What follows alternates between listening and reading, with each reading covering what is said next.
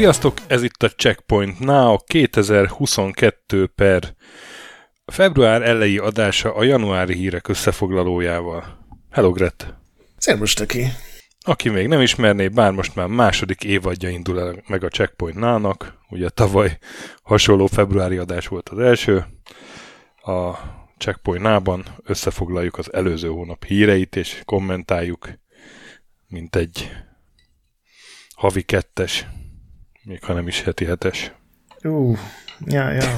Ü- ül, a, ül a célzás. References are so good, bro. Hmm, na, hát azzal szoktuk kezdeni, hogy kommentekre reagálunk. A múltkori NFT mm, meltdownunk, vagy nem tudom, hogy nevezzem, az nyilván vetett, vetett némi hullámokat. Nagyon nem szeretnék erről beszélni, mert, mert ugyanazokat a köröket futnánk. Annyit tennénk hozzá, hogy a véleményünk nem nagyon változott, sőt, talán még meg is erősödött Dan Olson youtuber hatására, aki a, a csatornáján egy két és negyed órás videót, nagyon alaposan elkészített videót szentelt a témának. Ezt ajánljuk mindenkinek. Egy dolgot viszont korrigálnék, amiben egyértelműen nem mondtunk igazat, hogy az Axie Infinity-vel kevesen játszanak, ez az állítás hangzott el. Nem, mert sokan. Legalábbis ők azt állítják, vagy hát nem tudom honnan jön ez a szám, napi aktív játékos 2,2 millió. Érdekes mondani, ez pontosan fele a Retroland olvasóinak. Én is tudok ilyeneket mondani. Jó, mindegy, szóval, hogy ezt a számot dobja ki a Google, amikor rákeres arra, hogy Axie Infinity Active Users. Uh-huh, uh-huh. Ja. És aztán a Carmageddon Story is előjött, ugye nekem a előző adás végén volt a, a random trivia, és az neked nagyon tetszett. És aztán szóltak a kedves kommentelők, hogy hát amikor a Carmageddon adásunk volt, ez a sztori már elhangzott, és te mesélted akkor nekem, és akkor nekem tetszett nagyon.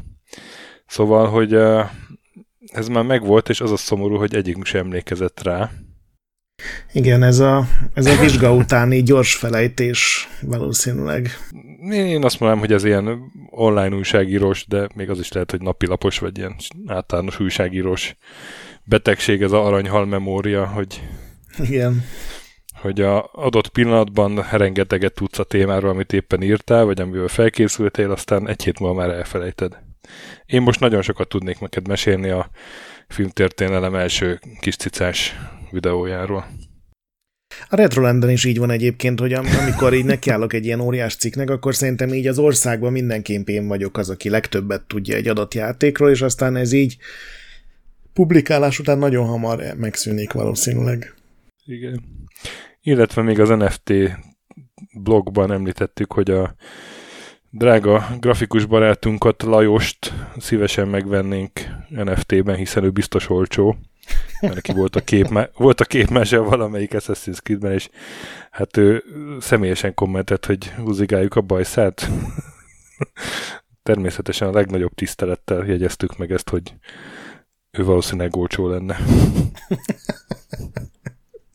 Na és mivel játszottál januárban? Január az, mivel nem volt semmilyen, tudod, ilyen hű, de nagy megjelenés, vagy hát volt a Pokémon, de én nem vagyok egy a nagy pokérajongó, úgyhogy én ilyen régebbi tavalyi cuccokkal, indie játékokkal és hasonlókkal játszottam. Ugye Sasa mondta a Best of ezt az Archvale-t, úgyhogy letöltöttem még egyszer, és tényleg végigjátszottam, és Aha.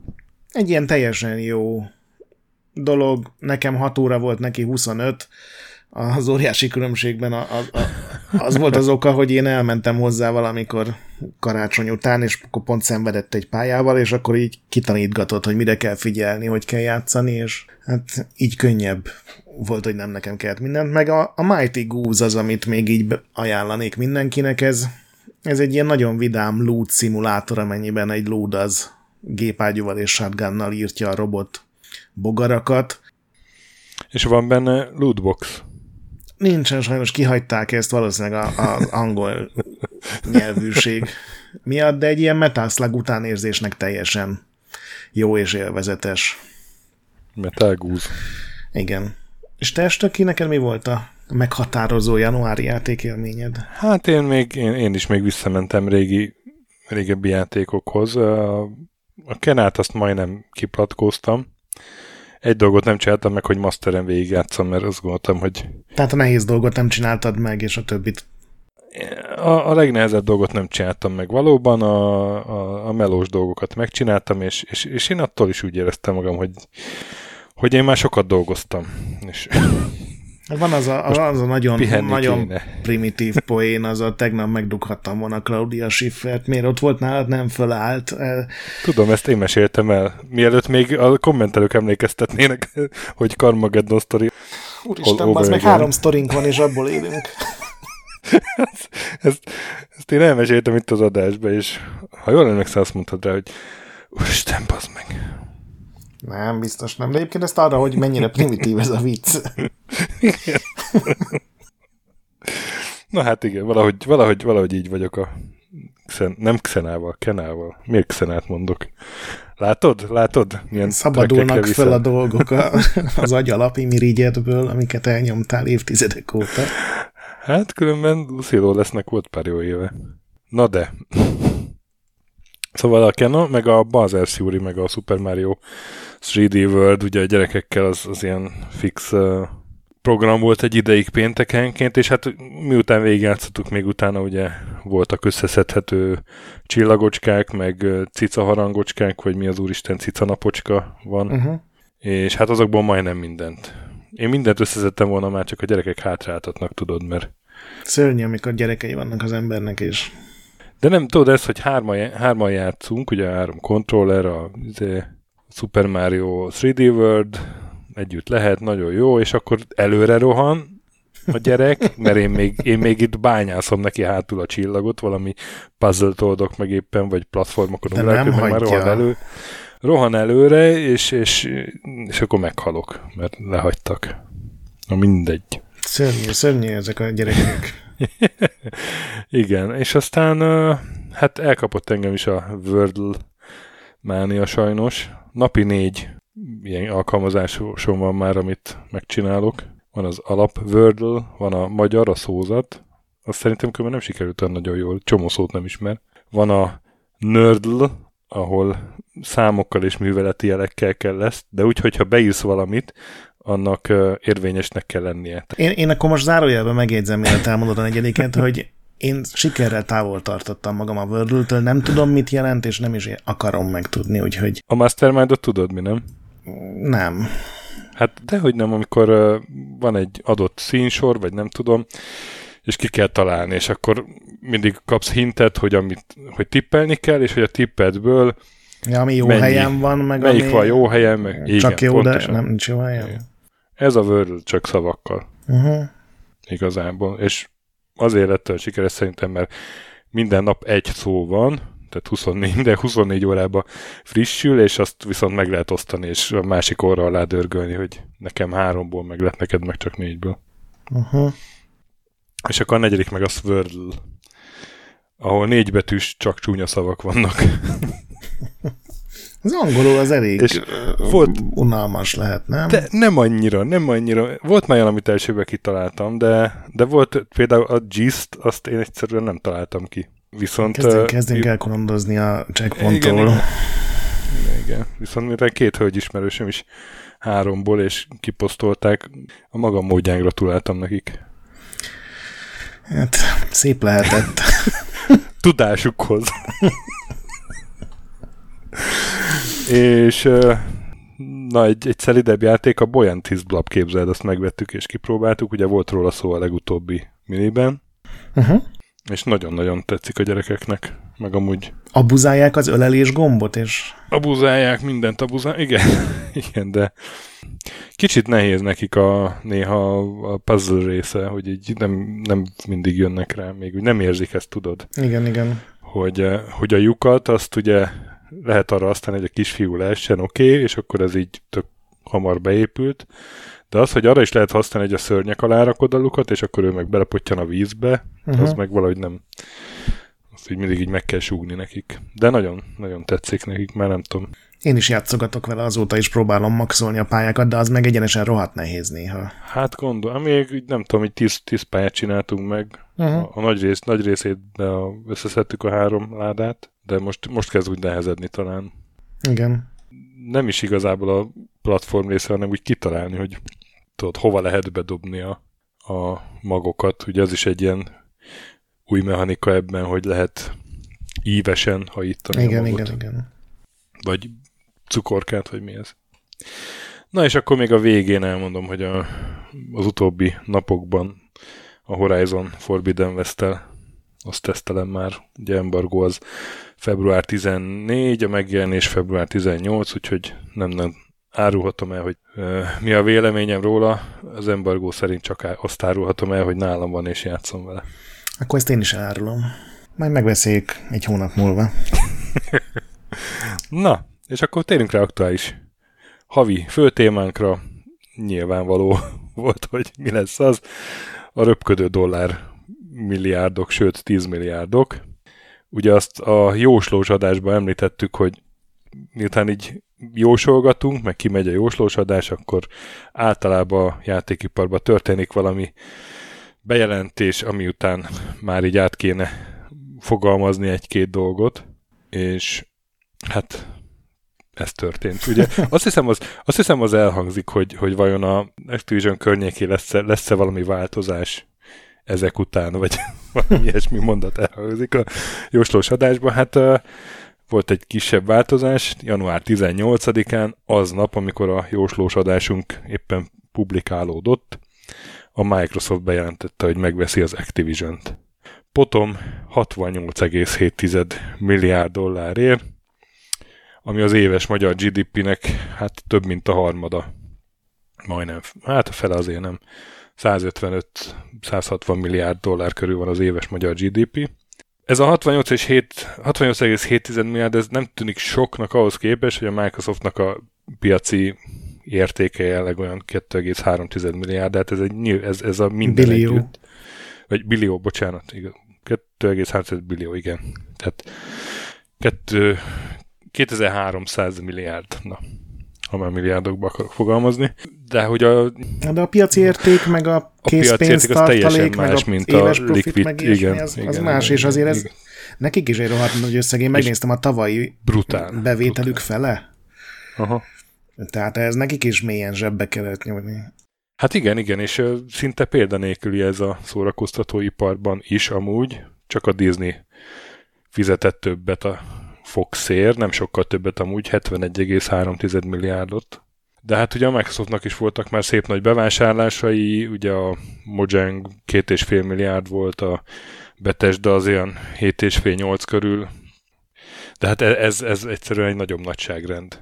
És hát azt mondom, hogy röpködtek a milliárdok, ezt azért mondom, mert még, még az is most lett plegykából realitás, vagy, vagy most jelentették be valahogy, hogy az ingát meg, a, az ingát meg megveszi a take és az is ilyen horribilisen nagy összegér. Na, az 12 milliárd dollár volt. 12 milliárd dollár, igen, igen, igen. Az, az egy ilyen ablakon pénzkidobós dolognak. Tehát az inga az nagyon furcsa, hiszen az ingának már egy, egy évtizeddel túl vagyunk a csúcs, csúcsán. Hát fogunk a céges ügyöknél erről is beszélni. Most ezt az ingát, tehát a take ügyletet azt nem vettük ide a fő témához, mert, mert itt a, a két konzolgyártóra hegyeztük ki a Microsoft, és a Sony, ami ugye a hó végére bejelentette, hogy ő, ő meg a Bungie-t veszi meg 3,6 milliárd dollárért. Hát ezt, ezt, ezt lehet emészteni, ezeket a híreket. És, és egy kicsit vegyük át, hogy mi mindent vett meg ezzel a Microsoft hát olyan brendeket, mint a Call of Duty, ugye Warcraft, Diablo, az egy külön nagy fogás, hogy a, hogy a King-et megvette, mert ugye King az, az a activision volt, és azzal együtt a Candy Crush szagát, vagy sorozatot, meg hát egy, egy markáns mobilpiaci jelenlétet, és hát mindenféle technológiákat gondolom, meg, meg asszeteket, meg szabványokat, meg, meg szabadalmakat. A Satya Nadella, akit csak Satyának vagyok hajlandó nevezni, ugye a Microsoft Én már CEO-ja. hallottam magyar Microsoftost, aki így beszélt róla, úgyhogy ezzel nem vagy egyedül. ő arra hegyezte ki valahogy így a kommenterjet, hogy, hogy a felhő alapú gaming és a, és a metaverzum lesz így a távolabbi jövő, ami, ami, aminek tekintetében profitálhatnak ebből az üzletből. Hát a közelebbi jövő, meg gondolom nyilván majd a következő Call of duty meg Diablók, meg ki tudja mik. Hát igen, a, a, most nyilván a metaverzum az egy nem létező fassága részvényeseknek. Nem fogják a idősek a Facebook élményüket egy VR élményre lecserélni, ezt szerintem senki nem gondolja komolyan. Nem, de a felhő alapú gaming az, az, az realitás lehet. Igen, hát már, ugye a már most is az Microsoftnak ott van ez az, igen, az igen, igen. Az úr. Uh, és ennek egy Call of Duty az egy hatalmas pluszt adhat, hogyha el tudják intézni, nem tudom. Gondolom ez ilyen öt éven belüli dolog, vagy tíz éven belüli, hogy tévékben meg, meg telefonokban már teljesen természetes legyen, hogy akár streamelve játszol, nem csak a Netflix app lesz, meg a nem tudom, az HBO app alapból beleégetve a tévékbe, hanem akár a, gondolom a Microsoft azt szeretné, hogyha a Game Pass, meg Game Pass app, igen. biztos minden cégnek vannak ilyen vágyai, Ja igen, azt is, azt is valahogy benne volt a nyilatkozatban, hogy nagyon sok uh, Activision Blizzard játékot akarnak Game Pass-be már, már hamar. Aminek most ugye 25 millió körül van a, a felhasználó száma a Game Pass-nek. Igen, azt is ezzel jelentették. Hát ezzel szerintem egyébként eldőlt az, hogy az Xbox marad, és egy fontos dolog, még akkor is, hogyha szerintem konkrétan ez a bevásárlás, ez nem azért történt, mert a Microsoft az Xboxot akarja nyomni, hanem ez egy ilyen belső portfólió erős. Nem véletlen, hogy a Satya sem arról beszélt, hogy az Xbox eladásokat ez mennyire megdobja, hanem a, hogy ez a felhő dolgokat. Gondolom, ők sokkal gazdaságosabban is tudnak üzemeltetni mondjuk egy Battle.net-et, vagy egy Call of Duty-t, mint az Activision, akinek ugye szervereket kellett bérelni. Most ezt mind megspórolják, mert saját hardveren fog menni. De ezzel szerintem eldőlt, hogy az Xboxot komolyan gondolják, ami ahhoz képest, hogy 5-6-7 éve, ugye, amikor az Xbox vannak a leg, legalján voltak, akkor én úgy tudom, hogy szóba került az is, hogy a Nokia után megy az egész, de aztán sikerült eladni, vagy hát az Xboxos üzletágnak sikerült meggyőzni a vezetést arról, hogy ebben még bőven van lehetőség, csak áldozni kell rá.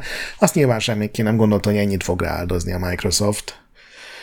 Ez benne Igen, egyébként igen. az egyik ilyen, hát nem tudom, hogy lehet ilyet mondani, egy ilyen üzleti dologra, ami nyilvánvalóan az Excelben dőlt el, hogy ez megéri vagy nem, hogy egy kicsit ellenszenves ez a, hogyha az ember csak a konzol piacra koncentrál, hogy ugye ez az apuka vesz a gyereknek egy ferrari esete, hogy így ezt nem ilyen saját profitból gazdálkodták ki, ez az egész biztos, hanem ugye ez az Office bevételekből jött főleg. Nyilván aki Xboxon játszik, és csak az érdekel, hogy a Game Pass egy, egy, egy programgazdag dolog legyen, annak ez egy remek hír. Aki meg más konzolnak a híve, az meg ilyen szomorúan pislog, hogy hát ilyen az, amikor, amikor ugye nagyon sok pénz belép a képbe. Uh-huh, uh-huh. Emlékszel arra, amikor még a legelső Xboxot a Microsoft csak bejelentette, és akkor nyilván mindenki nyilatkozott, és a, volt ez a Nintendo-s Yamauchi úr, ugye a legendásan keménykezű és sokak szerint Japánhoz képest meglehetősen direkten fogalmazó elnök, és ő akkor azt mondta, hogy hát az, hogy nem működik, hogy jön egy nagy cég, és akkor a világ összes pénzét beleöli, és akkor majd nem lesz egy sikeres konzolja, és akkor szerintem a Microsoft nem ezt csinálta. Tehát az els, elején tök visszafogottak voltak a stúdióvásárlásokkal. Nyilván ennek millió oka volt, nem feltétlenül az, hogy jó lovakhoz méltóan akartak cselekedni, de hogy most ez az első alkalom, hogy ezt érzem. Még a Bethesda sem volt az, de itt ez, ez egyértelműen, hogy apunak rengeteg pénze van, és közeledik az adóbevallás, és akkor nem ártana valami rohadt nagy kiadást Uh-huh, uh-huh. generálni, és akkor gyere fiacskám, melyik céget akarod? Hát dolgoztam olyan lapnál, ami így alakult egyébként. hogy apu csinált a gyereknek egy lapot, full veszteséges újságot. Igen, volt ilyen konzolos újság is. Igen. Itthon is. Ez nyilván egy jóval nagyobb lépték, és nyilván ez, ha nem érné meg, akkor, vagy legalábbis papíron nem úgy tűnne, hogy ez megérni, akkor ez so- soha nem történt volna meg, tehát ezt pénzügyesek légiói kiszámolták, hogy ez így meg fogja érni nekünk. Ugye azt nyilatkozták, hogy 2023 július 1-ig ez be fog fejeződni ez az átad, átvétel, átadás, eladás, és onnantól kezdve lesz ténylegesen Microsoft tulajdon. Ugye a Bethesda ügylet ez fél évig tartott, hiszen az egy uh-huh. tizede volt, most nyilván erre jobban rá fognak nézni mindenféle hatóságok. Én nem tudom, hogy van-e arra esély, hogy ezt így megakadályozzák. Ugye sokan emlegetnek, hogy ez milyen monopólium, és erre nyilatkozta ilyen meglepően realistán pont megint azt hiszem a satya, hogy ez jóval később volt, tehát ez már egy-két héttel a nagy bejelentés után, hogy ő nem érte, hogy miért kerül szóba egyáltalán a monopólium, hogyha megnézik a bevételeket, vagy eladott játékokat a tavalyi évben, még a Microsoft így is bőven harmadik helyen maradna a konzolpiacon egy tizenakárhány százalékos részesedéssel, amely egyrészt mutatja, hogy a, az Xbox mennyire most tényleg így le van maradva pusztán a számokban egyelőre. Másrészt meg szerintem azt is jelzi, hogy ez monopóliumtól még messze van. Ez egy másik dolog, hogy pont az ilyen lépéseken keresztül vezethet oda az út, hogy ez így jogilag monopóliumnak számítson valami, de hát igen. Furcsa, hogy de pont... annyira, viszont, annyira viszont nincs lemaradva, mint az előző generációban, nem? Azt néztem, hogy a... Igen. Nyilván ez a ezért chip hiánynak is köszönhető valószínűleg, hogy, hogy valószínűleg sokkal több PS5-öt vettek volna még, ha lett Igen. volna. Most a, a sony vissza is kellett vonni a tudod, mindig megjósolják, hogy a következő negyed évben valószínűleg ja, hány hardvert gépet tudunk eladni, és ezt most egy pár százezerrel lecsökkentették, és nyilván nem azért, mert nincs kereslet, hanem mert nem tudnak gyártani. A Microsoftnál pedig ugye az Xbox Series S, ami ugye a kisebb tudású gép, a nem 4K-ra gyakorlatilag kitalált gép, azt mivel kisebb a teljesítménye, ezért valószínűleg jóval könnyebb gyártani, és ezen a Microsoft szerintem nagyon jól tud keresni, vagy nagyon jól jött be végül, hogy a ők raktak egy ilyen tudásbeli különbséget a két gép közé, a Sony meg ugye csak a DVD vagy a Blu-ray olvasót vette ki a kisebb digitális PS5-ből. Mm-hmm. És akkor mit gondolsz erről a lépésről, vagy igazából ezt mondtad el most, ugye? Hát ez csak az üzleti oldal, nekem van egy olyan óriási nagy kérdés, hogy miért pont az Activision, most azon túl, hogy nyilván milyen brendek, meg a Blizzard ott van, meg a egész King, amiről mi nem nagyon beszélünk, de nyilván a Microsoftnak az is egy nagyon fontos dolog, hogy az még egy hatalmas casual réteg, még egy hatalmas mobilos réteg, tehát a Minecraft mellé ez pont jó lesz. De hogy hát azért az, az activision így hónapról hónapra durvábbnál durvább balhék tépázták, ami egyrészt nyilván levitte a részvényárfolyamot, és ezért nyilván olcsóbb, lett vol, olcsóbb volt most megvenni, mint nem tudom, egy évvel ezelőtt. Csak azért ebben az is benne van, hogy egy ilyen trutyis, mocskos dolgot veszel meg, amivel rengeteget kell foglalkoznod, hogy ha jót akarsz, mert most szerintem eddig az egy évig, vagy másfél évig mindenki úgy lesz, hogy jó, kibírjuk ezt a kotikot, akármit csinál, és utána viszont, hogyha a Microsoftnál nem lesz minden tök fasza, nagyon hamar, vagy legalábbis faszább, akkor azt minden újság meg fogja írni, nem csak a, az, a, a a nyomozók. Kotik az ugye egyelőre marad, de, de szerintem nem sokáig, tehát ott a közleményben is olyasmi hogy amíg a processz így be nem fejeződik, ugye ez egy hosszú folyamat azért egy ekkora Igen. üzlet, hogy addig biztosan marad. Szerintem benne van az, hogy akkor utána rögtön megszabadulnak tőle. Igen, ő azt hiszem azt nyilatkozta, hogy miután a cég ténylegesen átadásra kerül, amennyire szükség lesz rá, ő természetesen ott lesz, ami kódolva van, hogy két perccel utána már nem lesz rá szükség, ez csak az én véleményem, és akkor szerencsétlen kisemmizett cégigazgató mennyi? 390 millió dollárral lesz gazdagabb Hát igen. Az üzletben, úgyhogy... Jó, hát én nekem az egyik első gondolatom az volt, hogy azzal együtt, hogy, hogy egy csomó, tehát hogy, hogy azzal együtt, hogy mennyi balhéjuk volt, és hogy az levitte tényleg a részvényárfolyamot valószínűleg, jókor szállt ki az Activision, vagy, vagy ez nekik Activision részvényeseknek ez jó volt. Igazából ugye nem is kiszálltak, hanem ugye új gazdára találtak. Igen, erről beszéltünk a Discordon, hogy egyikünk sem tudta, hogy ez pontosan hogy megy, hogy a korábbi Activision uh-huh. részvényesek, ugye a Tencentnek is volt például azt hiszem 5%-a az Activision Blizzardban, hogy ilyenkor ővelük mi van, Nyilván pénzügyileg ők jól járnak, mert ugye ezeket a cégeket mindig úgy veszik meg, hogy jóval a részvényárfolyam fölött, az aktuális részvényárfolyam fölött fizetnek, és itt is azt hiszem valami 45%-os plusz volt rajta, amit fizetnek, úgyhogy... Hát én megnéztem a részvényárfolyamokat, most így az adásra készülve, hogy melyik cégnek hogy reagált a részvénye, és a Microsoft a hír hatására egy kicsit beesett, aztán visszaerősödött arra a szintre, mielőtt beesett. Tehát, hogy ott ilyen nagyon nagy mozgás igazából nem volt. Az Activision részvények árfolyama viszont kb. 30%-ot nőtt azóta. Az kilőtt. Hát az a baj, hogy ez a részéhez szerintem én legalábbis biztosan nem értek, hogy de amit én olvastam, ez egy teljesen természetes dolog, hiszen ezek a részvények most többet érnek, mert a Microsoft többet fog értük fizetni.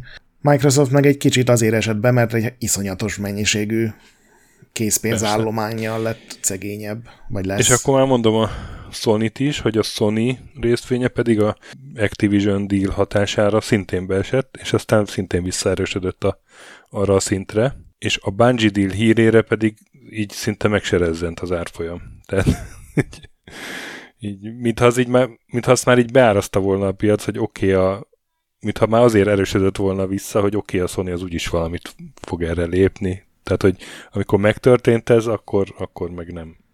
Hát volt néhány ilyen elég nyomorult cikk, ami arról szólt, hogy a Sony az, az kést vissza, tudod, a gunfight-ba, a Aha. lőfegyveres harcba, hogy ezzel ellen nem tudnak semmit tenni, de hogyha nem számítjuk a Nintendo-t, aki ugye tök más generációs ritmusban halad, meg tök másra hajt, a Sony sokkal nagyobb, mint a Microsoft jelenleg a játékpiacon, tehát azért ez nagyon messze van egy ilyen lefutott versenytől, vagy hogy ez a... Igen, tehát hogy, a, hogy itt, itt igazából a Microsoft uh, tett egy nagy lépést azért, hogy, hogy uh, felzárkózzon, de ezzel viszont egy kicsit tényleg lépéskényszerbe hozta a Sony, de hát ez tényleg egy, egy, nem, egy, nem lehet így elintézni, hogy kést vissza gunfightba. Tehát azért a Bungie az egy, az egy tök uh, nagy fegyvertény szerintem, és én egészen biztos vagyok benne, hogy a Sony még idén fog egy nagyobb céget venni, és még azt is megkockáztatom, hogy a, a Kojima Productions, a From Software meg a Square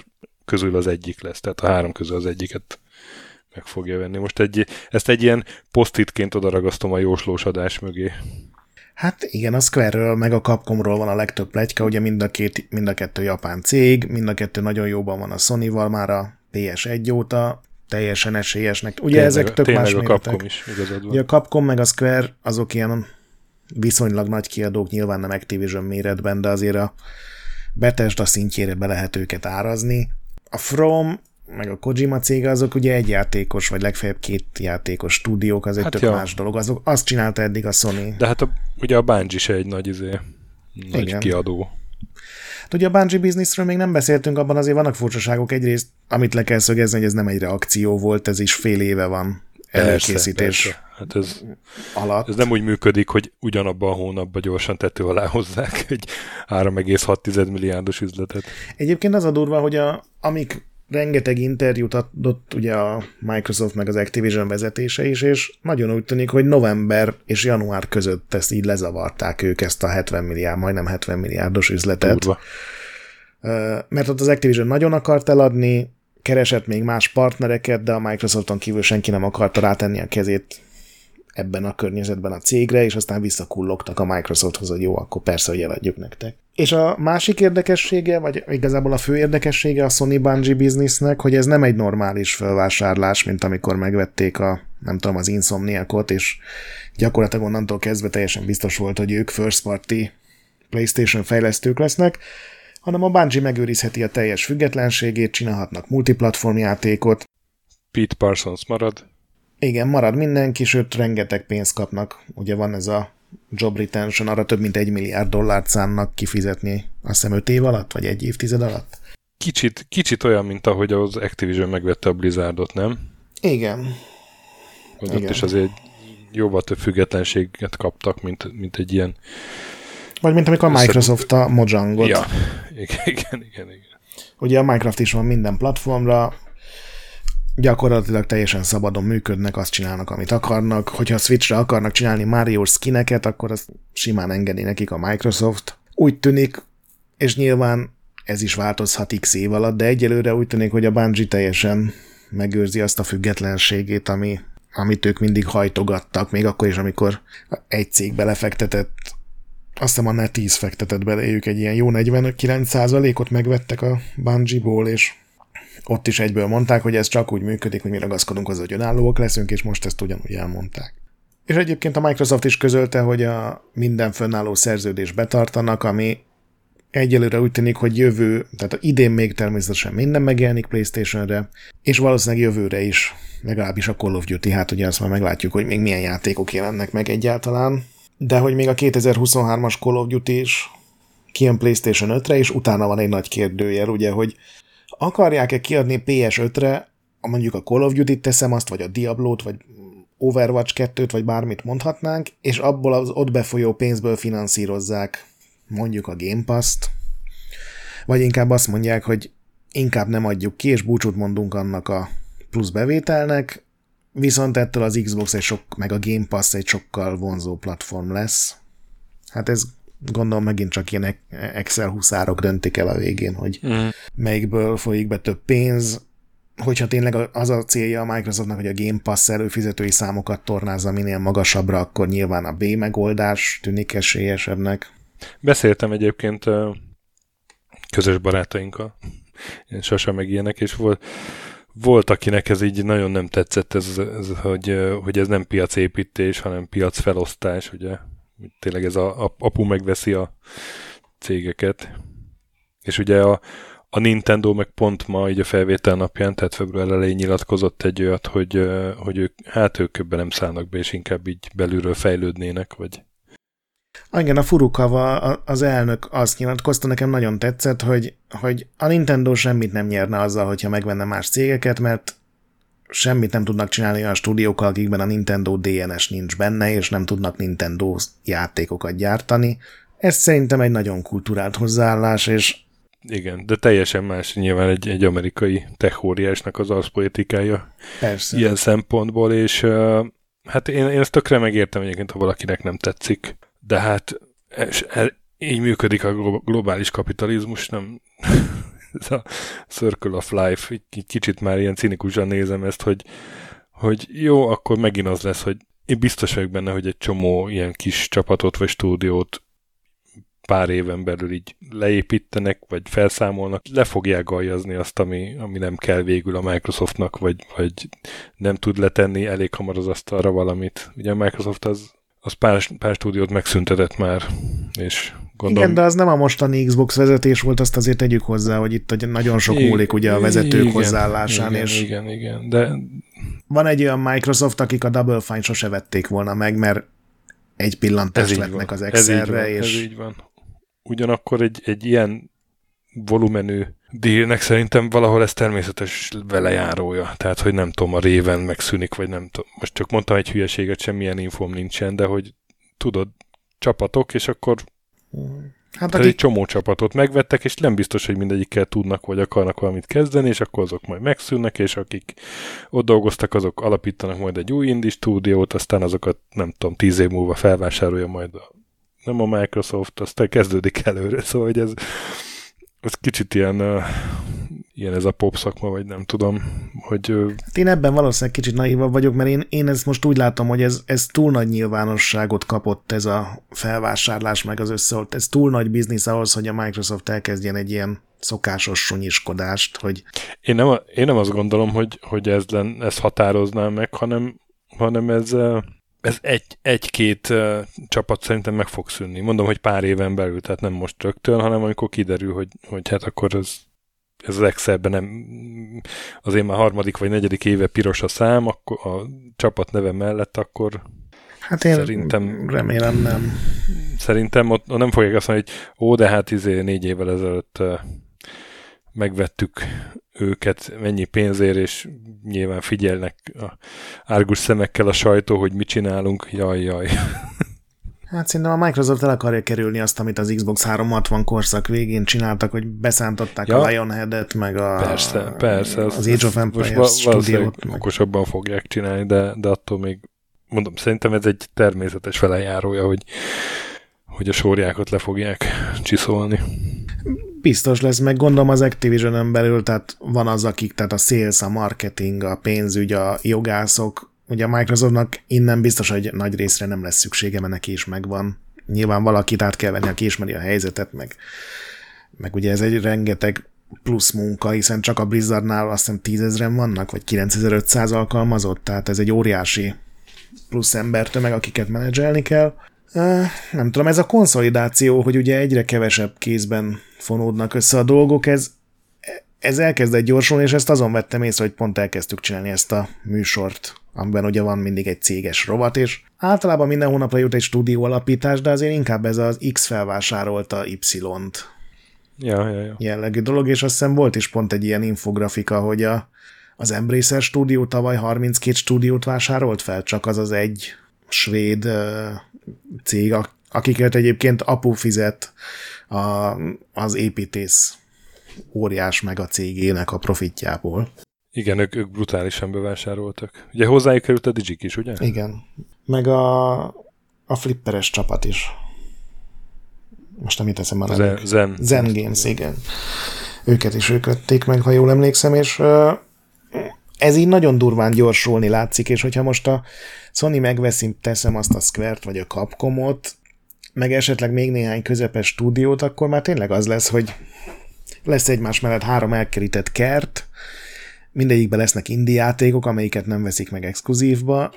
És hogyha Call of duty akarsz, akkor vegyél Xboxot, vagy PC-t. Igazából nekem nincsen feltétlenül bajom azzal, hogy egy konzolgyártó exkluzív tartalommal akarja oda csalni őket. Ezt én nem tartom gonosz dolognak így eredendően. Mert hát nézd meg, a, a Nintendo az csak ebből él tulajdonképpen. Persze, persze. De ez egy ilyen, hát nem tudom, hogy erőszakos vagy agresszív lépésnek lehet-e mondani, de ez mindenképpen egy ilyen oda csaptak az asztalra. Nekem kicsi, kicsi, teljesen más terület és teljesen más lépték, és, és lehet, hogy nagyon erőltetett a párhuzam, de nekem mégis eszembe jutott az, amikor a, a 2000-es évek második felében volt a magyar online sajtóban a, a blog, blog aranyláz. Nem tudom, az arra te még mennyire emlékszel. Hogy ott volt az, hogy volt egy csomó blog, azok között voltak, a, a, amiket olvastak, mert ugye nyilván ilyen nagyon, nagyon párolvasós blogokkal senki nem foglalkozott piaci értelemben, vagy piaci léptékben, de amik így népszerűek lettek, vagy olvasottak lettek, azokat egyszerűen felszívta a két nagy óriás, az Index meg az Origo. Volt az a pár év, amikor, amikor így és akkor nem tudom, azt hiszem a Commentcom is így lett az Indexé, meg a, tudod, amikor a Subba, ugye az is egy Igen. ilyen, azért, mondjuk az hírlevé volt, de hogy az, az is egy indie projekt volt, és akkor az, az is az Indexhez került aztán nem is tudott már olyan lenni, olyan minőségű. Vagy az Origóhoz így került a Malackaraj, ami egy ilyen gastroblog volt, és, és tudod, ha, ha jött egy, egy tehetséges blog, vagy blogger, vagy több izé, több blogger összeállt és csinált valamit, az, az nagyon hamar becsatornázta tudod, vagy a bloghú, gyere, hozd át blokkúra, és akkor a, kiteszünk az index címlapra, uh-huh. vagy az Origónál, nem tudom, majd a régi Origónál persze, nem tudom, mi volt ott a Reblog, vagy mi volt a blogszolgáltatásuk neve. De hogy, hogy, hogy az a nem nagyon tudott, vagy egy-két uh, ilyen projekt volt mutatóba, hogy, hogy uh, az, az indie blogok, blogprojektek így tudtak létezni, vagy meg tudtak élni, tudod, mint Amerikában a Drudge Report, meg, meg még volt egy-kettő ilyen. Uh-huh. És Magyarországon ez, ez, ez sokkal kisebb léptékben jött létre, vagy, vagy tényleg így mutatóban egy-két ilyen véleményblog, vagy kulturális blog, mert amiben volt pénz, azt, azt nagyon igyekezett felszívni az Index, meg, a, meg az Origo. Abban a pár évben teszem hozzá, mert aztán a, már a piaci folyamatok utána már más diktáltak. Én szerintem mindenhol megvan a, ugye vannak azok a hatalmas infografikák is, hogy a, a Disneynek mennyi ilyen leányvállalata van, a sportadóktól kezdve tévéadók, meg minden más, amire nem is gondolnám meg, hogy a Nestlének mennyi minden márkában van tulajdonosi szerepe, meg egy csomó ilyen, ez a tényleg ez a néhány er, ilyen hatalmas erőkör megpróbál mindent fölvásárolni. Én nekem egy, egy pozitív hozadéka biztosan van, hogy a következő, nem tudom, két-három E3 az a szokásosnál is kiszámíthatatlanabb lesz ilyen szempontból, hogy a Microsoft mivel fog előállni. Mert most már... Szerintem külön lesz, ha lesz egyáltalán. Azt mondod? Hát ugye a Betesdának külön volt sója, azt szerintem megtarthatják, ott, ott nagyon úgy tűnik, hogy ilyen szabad kezet kapnak azon túl, hogy nagyon úgy néz ki, hogy ha már leszerződött játékokon túl nem feltétlenül lesz sok PlayStation 5 megjelenésük, és az Activisionnek meg hát ők Az E3-at mindig is elkerülték, és ők inkább nyár végén mutogatták be a Call of Duty-t ilyen influencereken keresztül, meg minden, úgyhogy szerintem én, én nem vagyok benne biztos, hogy, hogy ugyanazok a keretek megmaradnának egy ekkora pénzmozgás után. Hát ja, nem... Lehet, hogy nem E3 egyébként, lehet, hogy, hogy lesz valami külön Microsoft rendezvény, nem tudom. De hogy, hogy itt, itt lehetnek nagy meglepetések szerintem. Hát abban, abban lehetünk nagyjából biztosak, hogy az i-ét nem, ezt nem, jósolok, mert holnap megveszi valaki az i de hogy, hogy az i-nek... Mit, mivel, mivel vagy biztos, barátom? Nem, hogy az i-nek az ugye legnagyobb meghal? ereje az a sportlicenszeiben van, viszont minden sportlicenszt kötelező minden releváns platformra kihozni. Azért kell még Switchre is kihozni azokat a szörnyetek FIFA verziókat, amik ben csak a csapatfelállásokat írják át, mert a, a FIFA, meg az NFL, meg a többi licenszelő partner nem engedi, hogy, hogy csak egy platformon jelenjenek meg, és ez ez az egyik legfontosabb része annak a szerződésnek, és ha azt a Sony vagy a Microsoft megvenné, akkor ugyanúgy kéne a másik konzolra is csinálni, ami szerintem nekik nem tetszene feltétlenül. Bár aztán, hogyha a bungie lehet, akkor az ének is lehet, hogy... De ez nem, ez nem hivatalos jóslat volt, ezt, ez csak egy fölengedett lufi volt. Na hát kíváncsian várjuk, akkor mi, mi fog ebből kisülni. Egy év múlva minimum visszatérünk rá, hogyha addig nem Egy év múlva visszatér. Így van. És most pedig visszatérünk az egy évvel ezelőtti fő témánkra. Ugyanis amikor indult a checkpointnál, akkor az első ilyen fókusz témánk az volt, hogy megnéztük, hogy a éves eladási top listákon milyen játékok szerepeltek, meg hogy a játékpiac hogy alakult 2020-ban, hát most megnézzük 2021-ben, ugye januárban jöttek ki ezek a mindenféle elemzői, meg egyéb top listák. Hmm, hát kezdjük is így a globális számokkal. Ugye a Game Industry Bizen jelent ez meg. A, ki, a forrást keresem még, hogy, mely, hogy hívják ezt a piacelemző céget. Newzo. Newzo, igen. Meg egy csomó ilyen regionális. Igen. És ugye tavaly nagyon meglátszott, hogy a, a karantén pokolban ott, ott rákattantak az emberek az, az online játékokra, vagy egyáltalán játékokra, és ott volt egy nagy növekedés, úgy emlékszem. Igen. Hát most nincs egy nagy növekedés, viszont, viszont megtar- megtartotta az ipar ezt a, ezt a hirtelen előző éves növekedését, tehát 180,3 mi ez, milliárd dolláros? Uh-huh. Most jól mondom, ugye? A forgalom volt 2021-ben, ami egy ilyen egészen enyhe növekvés, 1,4%-a előző évhez képest, tehát szinte ugyanannyi. Ami sokat csökkent, az a PC-s, vagy a, a böngészős PC-s játékok, azért majdnem 20%-ot csökkent. Ami sokat nőtt, az a mobil még mindig.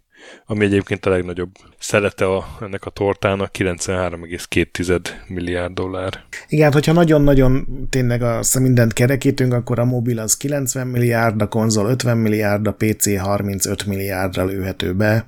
Nyilván itt egy-két milliárdot, mert mi az nekünk, azt így arrébb raktam.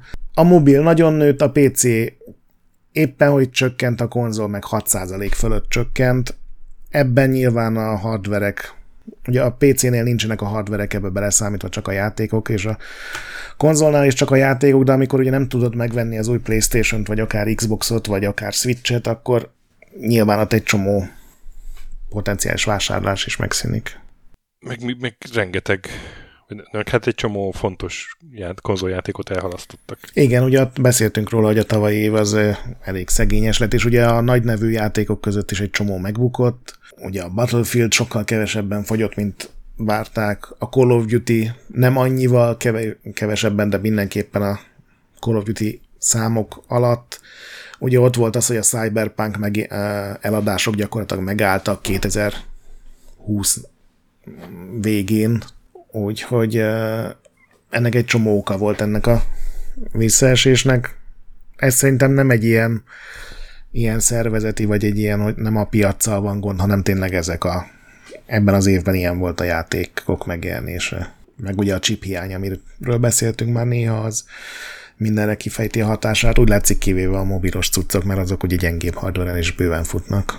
A, hát ugye majdnem minden digitális volt, 6,6%-a volt a, a dobozos játék ennek a, a szoftverpiacnak.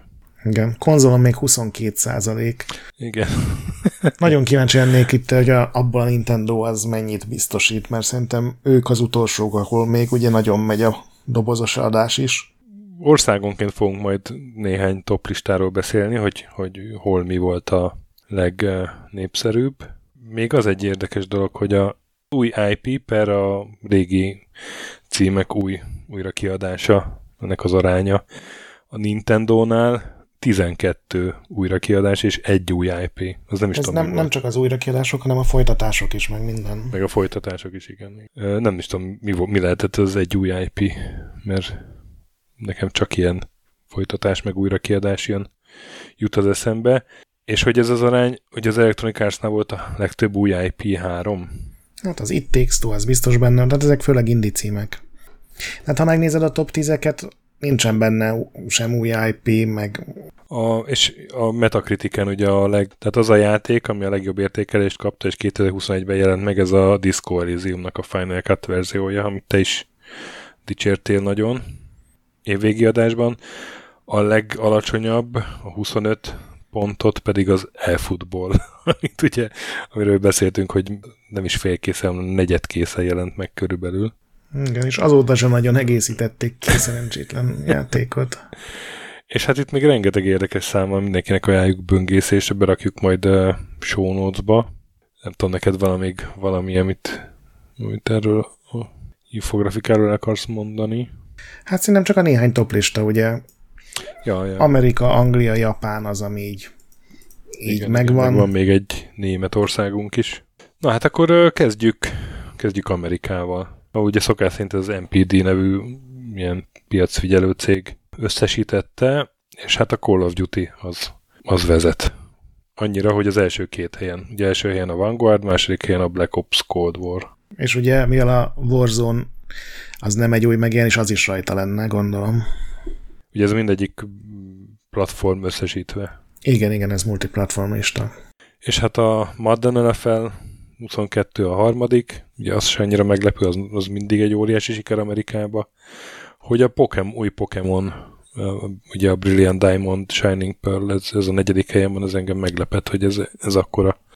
Minden Pokémon egy iszonyatos siker. Igen, igen, igen, tudom, de én azt hittem Amerikában ez a kártya, Pokémon kártya őrület van, de hogy a videójátékokban is, hogy, hogy érted, a, Mario Kartnál is több fogyott belőle Amerikában, meg ennél a Super Mario CD world is. A Mario kártya mindenkinek van. Hát Pokémon kártya is. Előbb mondtam. Ja.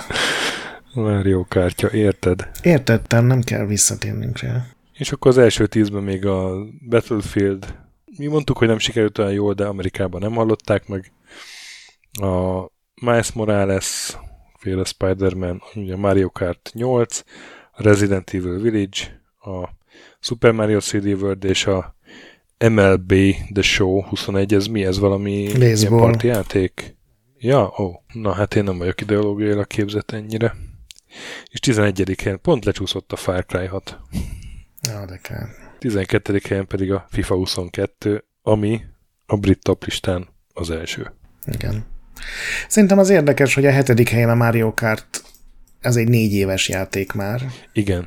Én azt nem értem, hogy ezen a listán mi nincsen rajta a Grand Theft Auto, ami, ami minden havi listájékon rajta van. Lehet, hogy valami, valami nem tudom mi miatt nem lehet rárakni. Elképzelni nem tudom, és ugye még a Minecraft is ott van, 13. helyen pedig aztán az már 10 éves játék, úgyhogy vannak ezek az örök zöldek, amiket nehéz letaszítgatni a listákról. Na és akkor briteknél a FIFA 22 az első helyen, FIFA 21 a negyedik helyen. De hát még az előző FIFA verzió is fölkerült. A Grand Theft Auto 5 az itt van, a harmadik helyen ráadásul. A második és ötödik helyen a két Call of Duty, amit a amerikai piacnál is említettünk. Red Dead Redemption 2 a hatodik helyen, elképesztő. A Miles Morales a hetedik helyen, a Forma 1 2021 8. helyen, Far Cry 6 és Assassin's Creed Valhalla. És azt próbálom összeszámolni, hogy melyik ezek közül a játékok közül mennyi jelent meg valójában az első tízből 2021-ben, de szerintem kevesebb, mint a fele. Kettő. Három, mert a Forma 1 is. És egyébként a Nintendo-s számokhoz el lehet mondani, hogy abban nincsenek benne a digitális számok, és így is csúcs közelben vannak, ugye Angliában, és a Mario Kart 11 Animal Crossing Nem, 12 négy, négy, mert a Far Cry 6 is.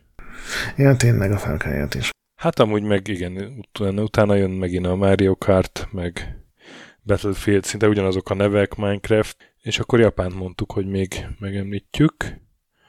Hát az ny- nyilván csak Switches cím van az első tízben. Ez nem csak nyilván, ez ilyen na- nagyon ritkán nem volt a multiplatform korszak óta, és Hát, most azért... Tavaly is volt ilyen, nem? Tavaly is erről így rá. Igen, de az, az azért, mert hogy ez a harmadik alkalom, hogy megtörtént a... Ott ugye heti toplisták vannak, és a SNES korszak óta ez volt a harmadik, és aztán negyedik, ötödik, hatodik, mert több ilyen hét is volt később, hogy a top 30-ban csak egy platformra megjelent játék volt. Tehát Japán teljesen Switch országá vált, a PlayStation 5-öt, meg a PlayStation brandet a Sony valahogy teljesen leépítette, ugye ők inkább ezek a ilyen nyugati stílusú nagy open world akciójátékokra koncentrálnak, és nem feltétlenül a Japánban népszerű stílusok, mint RPG-k, kalandjátékok, japán licenszekre épülő dolgok és hasonlók. Azért hardwareből még, még adogatnak el, tehát PlayStation 5-ből majdnem egy milliót eladtak Japánban is. Ja, és hát akkor a Monster Hunter Rise az első, és csak a második a Pokémon itt ebben az országban. Ha valaki megkérdezte volna, azt mondtam volna, hogy a fordított sorrendben lesz ez, de A Monster Hunter is Nyilván- iszonyú népszerű Japánban. nyilván azt alábecsültem, igen, hogy Japánban mennyire népszerű a Monster Hunter World, aztán Super Mario 3D World, van itt egy Mario Kart Deluxe Minecraft, Switches verziója Animal Crossing, Mario Party Superstars, uh, Super Smash Bros. Ultimate, ezek egyik se olyan nagyon meglepő név. Én a Ring Fit-en kicsit meglepődtem, hogy az ötödik helyen itt van, a Ring Fit Adventure még mindig. Ugye az egy tavaly előtti játék talán? Igen, de szerintem az a tökéletes karanténjáték, még akkor is, hogyha már idén nem, azért vagy tavaly nem nagyon volt már ilyen rendes karantén, de ez ugye ez a Ring Fit, ez egy RPG, ahol a csaták fizikai mozgásra, ilyen fitness mm, dolgokkal vannak, googolás, meg különböző más mozdulatokat kell csinálni a támadások, meg védekezések helyett, és És ezek egyébként így, hogy is mondjam, tehát, hogy, hogy fontos az edzésnél, hogy, edzésnél, hogy jól bemelegítsed magad, meg, meg a, hogyan épülnek egymásra a feladatok, hogy ne húzd meg a ízületeidet, vagy izmaidat, uh-huh. meg ö, ezt figyelembe veszi a játék, Igen, vagy igen, vannak igen. ilyen, ilyen ringfit károsultak ö, Facebook csoportja már mondjuk, ahol az ilyen hát izé, izomlázasok ott anyázzák a játékot. Facebookon biztos minden megtalálható, de nem általában ilyen sokkal jobban mű- működik a, az, hogy motivál a játék, mint ugye volt a Wii Fit 10x évvel ezelőtt, ami, amiből ez a játékrész hiányzott inkább, tehát az egy ilyen otthoni fitness program volt. Ez meg egy RPG, egy ilyen, nyilván nem a sztorira épül, hanem a tápolásra, meg a fejlesztésre, meg mindenre, de egy ilyen több száz napon keresztül tök jó játszható RPG-t csináltak alá, és ez így szép csöndben, úgyhogy senki nem számított a Nintendo egyik legnagyobb új franchise-a lett. Betört a top 10-es Switch listára, és az ilyen all-time top listára 13 millió darabot adtak el belőle, ami egészen durva egy ilyen fitness játéktól tulajdonképpen. És egy játékot nem mondtam még az első tízből, amit majd elmondod nekem, hogy mi ez.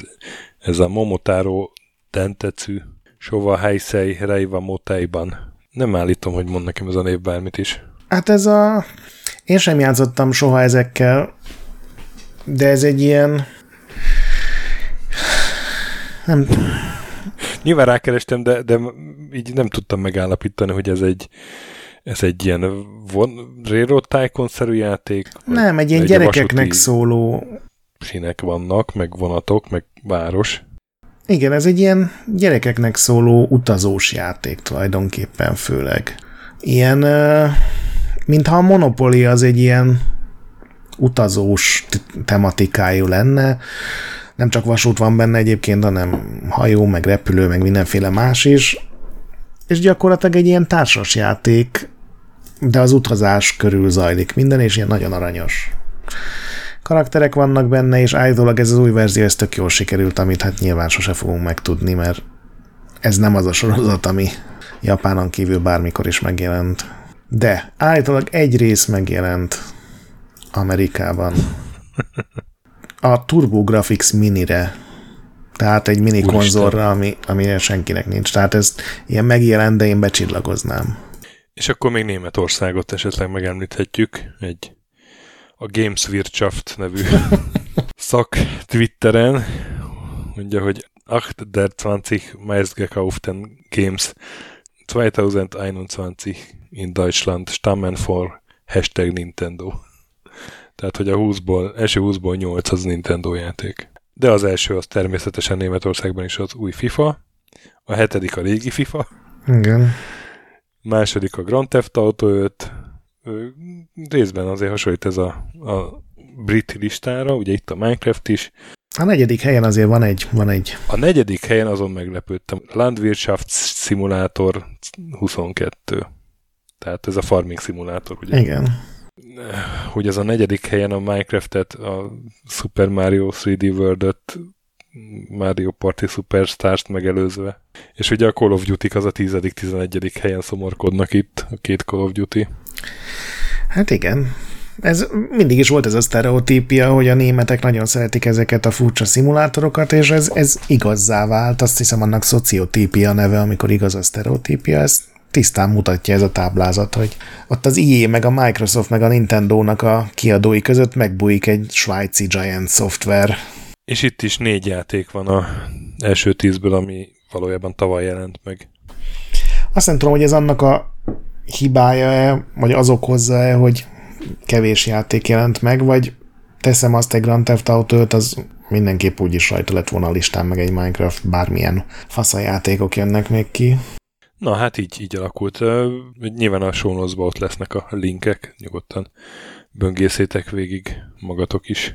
Igen, meg a jövőben mindig vissza fogunk térni az egy évvel korábbira, mert engem nagyon zavart, főleg a Régen olvastam a Wired magazint, ahol ugye mindig ilyen világ megváltó újítások, meg ravasz emberek, meg, meg, meg nagyon jó projektek voltak a címsztorik, és egyetlen egyszer emlékszem, hogy csináltak egy ilyen, na mi volt ezekkel, és az mindig érdekes volt látni, hogy, hogy nem lett semmi ezekből a jó ötletekből, vagy például amikor a Teslát kirakták mindenki előtt borítóra, akkor abból például hogy lett egy nagy biznisz. Na és hát akkor egyéb hírek a hónapból. Hát például egy teljesen új konzol, a Pizzo O Piku, hogy kell ezt ejteni? Nem jöttem rá, hogy miben különbözik a Pikótól a Pikó. Ugye ez egy holland startup, kicsit meredek konzolnak nevezni, igazából ez egy ilyen elektronikus játék, kijelzője nincs, és ugye úgy néz ki, mint egy kicsi kézisújzó. Vagy egy move controller. Ami, ami világítani is tud, és összeérinted a többi pikóval, akkor máshogy világít, vagy, vagy reagálnak egymásra, és erre építenek egyszerű szabadtéri, ilyen elfogós játékokat, meg hasonlókat. Igen, meg bujócskázás, és akkor ugye mutatja, hogy milyen közel van a többi picó.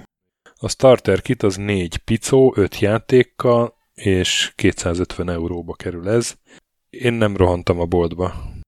Hát ez főleg ilyen általános iskoláknak, óvodáknak van reklámozva, nyilván nem a magyar Igen. viszonyokhoz van szokva, de ez egy ilyen kinti, kergetőzős, mozgós. Van egy külön csomag ilyen iskoláknak amúgy, igen. Több picóval, és akkor jobban kijön darabszámra árban. Így nem sikerült teljesen megértenem, hogy mi a különbség egy fogócska, meg egy picós fogócska között. Egy picócska között? De hogy, hogy így ez nem egy rossz ötlet. Emlékszel, a Ubisoftnak volt egyszer egy ilyen Persze, a, az a lézertexszerűségre Igen, igen. Az, hogy az volt még ilyen, hogy egy ilyen konzol technológia egy olyan játékban, ami nem a képernyőn zajlik. Nyilván abból semmi nem lett. Hát szerintem ez sem Magyarországon fog elterjedni, pedig lehet, hogy a gyerekek örülnének neki. Gondolom Hollandiában ez azért kisebb összegnek számít. Kíváncsi mikor lesz az első hír, hogy, hogy picóval verték be valakinek a koponyáját, mert túl, túlságosan bonyolult, hogy fogócskázott vele, de ez csak a cinizmus. Aztán hát ugye a jóslós adás után volt ez is, vagy azt, az, azt még pont elkaptuk, hogy a PSVR 2-t bejelentették. Hát azt hiszem, a, ez negyedikén jelentették be, szerintem azután vettük fel az adást. Szerintem azután, igen, tényleg a Sasa, mint a mondta is volna, hogy tetszenek, tetszik neki a specifikáció. Hát ez egyébként nekem is tetszik. Igen, tehát bejelentett azt mondani az új, új, új generációs PlayStation VR-t, egyelőre PSVR 2 a neve, nem tudjuk, hogy hogy néz ki, nem tudjuk, hogy mennyibe kerül, nem tudjuk, hogy mikor jelenik meg.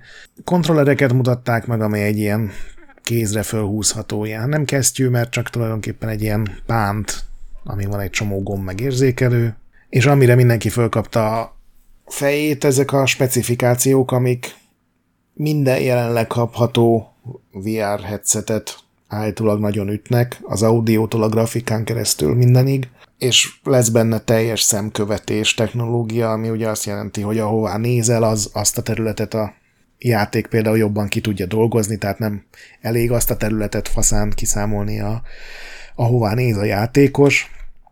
Ez állítólag ilyen szent grálszerű a, a VR headsetekben, hogy nyilván van olyan, ahol ez már részben működik, meg vannak olyan techdemók, ahol működik, de ez lehet az első ilyen mainstream, ha csak valaki meg nem előzi, meg hát ugye ki, tudjuk, ki tudja, hogy ez mikor jelenik meg. Ugye beszéltünk a chip hiányról, ez nyilván ezt is érinti, hiszen ez egy ilyen ultra high-tech készülék lesz ezekkel a... 2000-szer 2040 pixeles felbontás szemenként. Amit ugye 4K-ként adnak el. Amit, ja, hát, ja. 110 fokos field of view, tehát az is nagyon jó, úgyhogy ez egy ilyen, a PSVR 1 az, az kicsit ilyen olcsó, de, de már megmutatja a VR előnyeit szemüvegnek tűnt. Ez így a papíron a, a specifikációk alapján egy, egy új szint lehet ebben a VR-ban, majd meglátjuk. Ugye ezt Horizon játékkal jelentették be. Kíváncsi vagyok annyira, hogy, hogy ki akarjam próbálni. Drótok még mindig vannak, ugye ha esetleg valaki Igen. azt a skifit várná, hogy a drót nélküli VR, az, az még nem ez lesz. Igen, hát ugye ezt a PS5-höz tervezik, tehát ez nem a sony kell azt várni, hogy szerintem, hogy abban mutat majd új lehetőségeket. Azért a PS5-öt még nem tudták belerejteni egy szemüvegbe. Ma pont ki kellett szednem a polcról, megigazgatni a kábeleket, és hát az egy elég ménkű nagy eszköz. Aztán uh, hekkelik a FIFA Ultimate Team bálnákat, írod. Ami azt jelenti, hogy a FIFA Ultimate Team, arról beszéltünk már párszor, ugye, hát körülbelül 50 ilyen profil adatait szerezték, meg nyilván azok olyan profilok, ahol már jó sok pénzt költöttek, meg értékes cuccok voltak, ezeket feltörték, és akkor onnan eladtak, amit csak tudtak, és ami érdekesség, hogy a adathalász módszerekkel törték fel. Tehát tulajdonképpen nem is törték fel, hanem így megszerezték a jelszavakat, mégpedig például úgy, hogy a ügyfélszolgálatnál így eladták, hogy ők a tulajdonosok, és szeretnék a jelszót reszetelni, és ö, olyan hibák voltak, olyan emberi hibák az ügyfélszolgálatnál, hogy, hogy így ö, szinte bemondásra odaadták, ugye, vagy hát nem, nem ellenőrizték le eléggé. Igen. Gyenge volt a rendszer ebből a szempontból. Hát uh, nyilván azt válaszolta erre a közleményében az, az IE, hogy hát jobb tréningeket csinálnak majd a ügyfélszolgálatosoknak. Hát igen, meg gondolom visszaadták a cuccokat. ja. Ez, ez érdekes, hogy ilyen, ilyen tulajdonképpen tök primitív módon csaltak ki. Hát de egyébként hagyományos hekkelés, ez a Matrixos, hogy, hogy tényleg így meghekkeled a rendszert, az ritka, mindenki ezt csinálja, hogy vagy tőled szerzik meg a jelszót, vagy valamelyik olyan szolgáltatótól, akinél neked van akkantot. Tehát ez sokkal könnyebb, sokkal hatékonyabb, nem kell hozzá semmi szakmai tudás. Most érted, föltörni egy, nem tudom, egy akár a FIFA-nak a rendszerét, az, az egy iszonyatos szívás lenne, még akkor is, hogyha valaki esetleg képes rá, de az, hogy felhívod az ügyfélszolgálatot, és én vagyok a, a Foot Donkey volt az első, ugye, aki közölte, hogy őt bizony meghekkelték, és sokkal könnyebb. Azt mondani, hogy van egy új telefonszámom, ezentúl erre küldjétek az értesítőket, csak most nem tudok bejelentkezni, mert új gépen van, és elfelejtette a jelszót, vagy nem tudom, mit használtak, de hmm. ilyen egyszerű dolgokat kell mögé képzelni. Szegény bálnák. Aztán online E3 lesz idén is, az ESA bejelentette, amik ugye szokták szokta ezt rendezni, hogy, hogy idén is online lesz, és a Covid a magyarázat, amit úgy látszik Amerikában még nem engedtek el eléggé ehhez, hogy hát meg gondolom már most kell egy csomó mindent szervezni, meg kellett volna Ki eddig tudja, is. hogy mi lesz júniusban, igen. De hogy igazából érthető szerintem. Azért elmorzsoltam egy könycseppet. Igen, van, aki már azt is megreptette, hogy igazából nagy valószínűséggel törlik is az idei rendezvényt, de hát gondolom el próbálnak valami online szervezni, de hát ez nehéz, mert ha nem vagy ott tényleg személyesen, és nem tudod több ezer újságírónak, meg üzleti partnernek bemutatni konkrétan a játékokat, akkor igazából nincsen nagy szükséged arra, hogy E3 színek alatt csináljál egy Nintendo Direct-et, vagy minden kiadónak ugye megvannak ezek a saját műsorai. Hát aztán beszéljünk kicsit a Star Citizenről is. Na, már régen, régen tértünk ki erre a remek játékra. Igen, melyik hírrel kezdjük? Hát kezdjük Szerintem azzal, kezdjük azzal, hogy, hogy még, még nem jelent meg, és aztán majd a másik hír, hogy milyen remek lehetőségek vannak a befektetőknek. Még nem jelent meg. Még, még egy-két év, mondja a Cloud Imperium Games, ugye? Ugye lesz egy standalone single player, a, a Squadron 42, és aztán lesz maga a nagy MMO, a Star Citizen, és előbb ez a Squadron 42 fog kijönni. Hát de már az, az is még biztos. Több, de az is több év. Igen, és a Squadron 42-re mondta ezt az egyik ilyen cégvezér, hogy hát még minimum egy-két év, de aztán azt is hozzátették, hogy azért ez trilógia lesz, tehát ennek lesz második, harmadik rész, és már azon is dolgoznak, ami nyilván egy remek dolog, amikor tíz éve még semmit nem tudsz belőle mutatni. Ugye ez az a, a Squadron 42, ez a egyszemélyes, ilyen cinematikus, ilyen, mint a Wing Commander volt, és ugyanúgy ilyen hollywoodi sztárokkal van tele a Gillian Anderson, a Ben Mendelsohn, a Mark Hamill, meg egy csomó másik ilyen szintű sztár van benne, ezeket már föl is vették. Nemrég írtam egy cikket a Star Citizenről, úgyhogy végignéztem ezeket a régi videókat. Még mindig jól néz ki, de már kezd megkopni. Tudod, akkor, amikor ez kijött, akkor ez 2017 volt, azt hiszem, és úgy nézett ki, hogy így nem hiszed el, hogy ez nem CG, de a Ratchet már jobban néz ki. Most más játékokról nem is beszélve. Meg hát ugye nem készül el. Igen, hát az eredeti premierje az, az 2014 volt, amit az rég volt. Amit gondoltak. És én megtaláltam egy 2015-ös cikkemet, amikor a, a San Francisco-ba voltam az Intelnek egy ilyen fejlesztői fórumán, és valahogy így, így ott volt az egyik panelbeszélgetésben a, a maga... Chris Roberts? A, Chris Roberts, igen. Aki ugye alapította ezt az egészet, meg ugye régen a Wing Commandereket csinálta, és hát akkor nyilván az ő neve nagyon sokat jelentett, hogy adtak egy csomó pénzt erre a játékra a crowdfunderek, és a 2015-ös IDF-en neki szegezték a kérdést a színpadon, hogy mikor fog ez már megjelenni, és azt mondta, hogy hát még egy kötőjel másfél év. Hát ez mondja tíz éve. 2015-ben, igen, és emlékszem, hogy a, a 2015-ben indult el egyébként a checkpoint is, és a harmadik adásunk az Mazurral volt, és Chris Roberts játékai volt a téma, és már akkor röhögtünk ezzel, hogy hát, mikor fog ez megjelenni. Persze jövőre, hát jó, hogyha három év múlva megjelenik. Vagy mikor? 2020-ban? Lol. Hát... Uh... Ostobák volt. Fiatalok voltunk, naívak és ostobák. Igen, a 2015-ös jóslós adás az ez volt, és nem jött be. Chris Roberts egyébként teljesen konzisztens ember, egy évtizede mondja pontosan, hogy a egy-másfél év múlva fog ez megjelenni. Hát, ja. És azt nem írtam föl, de ha már Star Citizen, az lehet, hogy már februári hírek közé kéne tenni, mert szerintem már februárban volt, de azért rakjuk be ide, hogy ugye mindig az van, hogy bejelentenek egy patchet, van hozzá szép grafika, meg minden, mint ugye a Cyberpunk, ilyen Twitter hátterekhez is megcsinálják a grafikusok, és ezeket sosem tartják be, és azt hiszem a 3.16-os patchnél volt az, hogy 18 dolgot ígértek meg, és három dolog volt benne, és aztán a 3.17-nél volt még egy... Hogy érted, hogy három dolog volt benne, hogy három valósult meg Igen, végül, vagy? 18 dolgot ígértek meg az, a patchbe, mint új bővítés, új funkció, de olyan alap dolgok, hogy az FPS módban le tudjon feküdni a karaktered, vagy ilyen, tehát ez ilyen, tudod, ez a, ami az Early Access játékokban ilyen 0.3-nál már benne aha, van. Aha.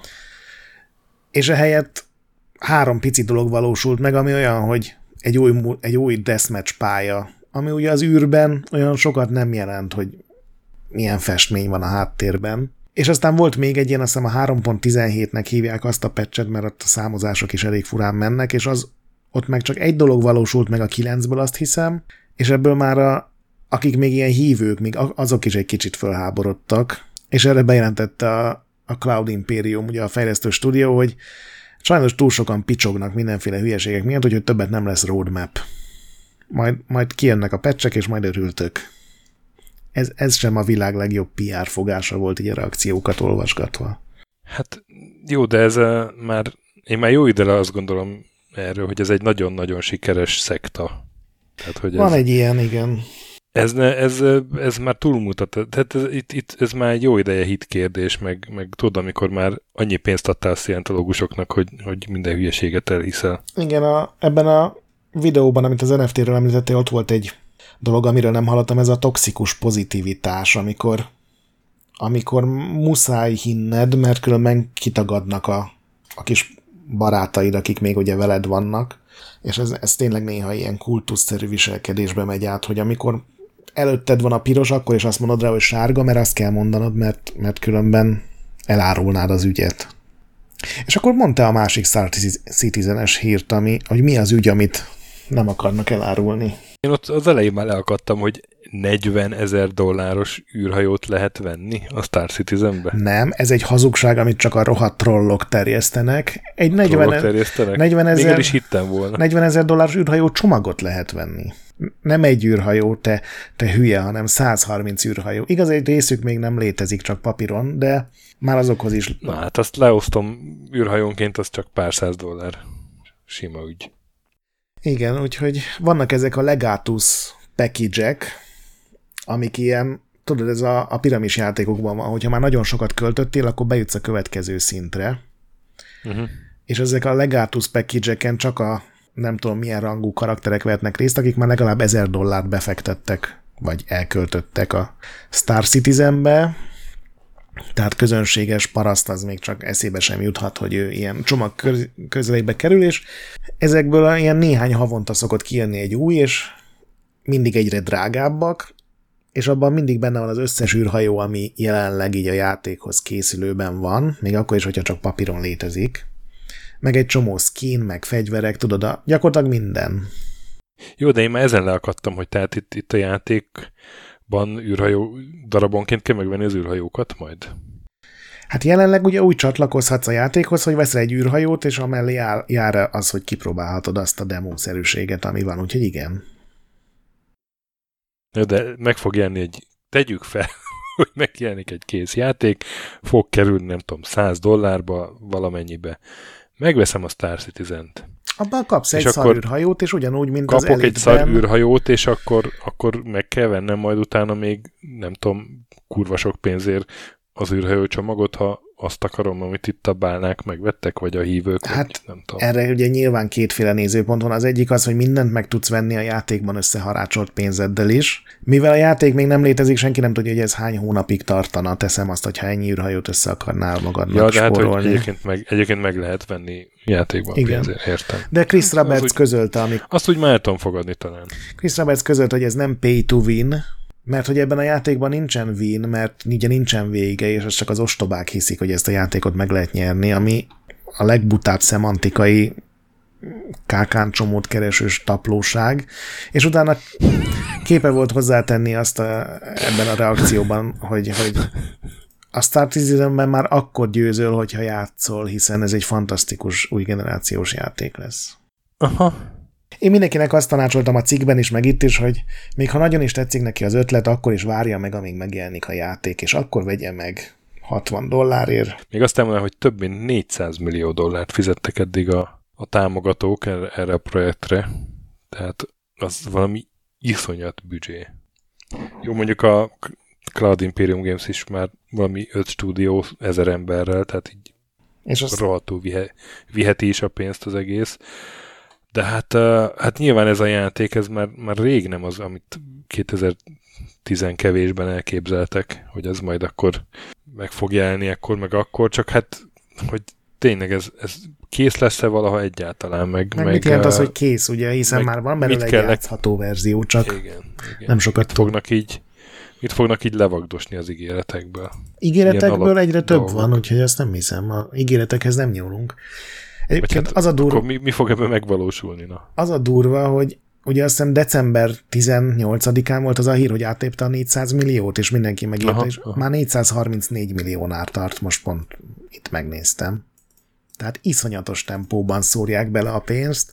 Ezeknek a pénzeknek egy jókora része az ugye már létező űrhajók, meg fegyverek, meg skinek, meg ilyeneket lehet venni, de egy csomóan vesznek olyan űrhajókat, amik még nem léteznek, tehát előre megveszed, és majd ha bekerül a játékba, akkor kapsz egyet ajándékba. Hát az az egyház az jó üzlet. Igen. Úgyhogy hinni kell, hinni kell, hinni kell. Legyünk. És így, így biztos vannak ilyen, ilyen fanatikusok, tudod, mint a tanítványok így értelmezik a mester szavait, hogy vajon mire gondoltam, az a, az a, igen, van. Boldogok a, boldogok a izé, űrsiklóvezetők. Az a, az a fő védekezés egyszerűen, hogy ez a játék, ez minden korábbi játéknál sokkal komplexebb, ezért idő kell hozzá, és már ami most kipróbálható, már az jobb, mint bármilyen hasonló játék, ami egyébként szerintem nem így van, de, de ez a, aki tényleg hívő és imádja, annak, annak ez a jelenlegi álláspontja azok alapján, amiket én láttam. Ugye ilyen fórumokon azért így szoktak ilyen nagy csaták kialakulni. Jó, hát tegyük hozzá, hogy mi ezt nem próbáltuk, és így fogalmunk sincs. Én kipróbáltam, hiszen vannak... Igen? Minden oh. évben vannak ingyenes napok, és egyszer benéztem, és sajnos egy buggal indult, úgyhogy nem sokat játszottam, de iszonyú bugos még mindig. Egyébként engem érdekel majd, ha megjelenik. Én, nekem az a... Tehát Chris Robertsnek bírtam nagyon a játékait. Chris Roberts, mint, mint projektmenedzser nem olyan erős, mint játékdesigner lehet, hogy még mindig tudja. Jó, hát egy NFT-s hír azért csak lett, vagy három, vagy nem tudom, hogy mondjam. Egy, ez egy. Egy, egy, egy, egy ilyen NFT-s kis szappanopera.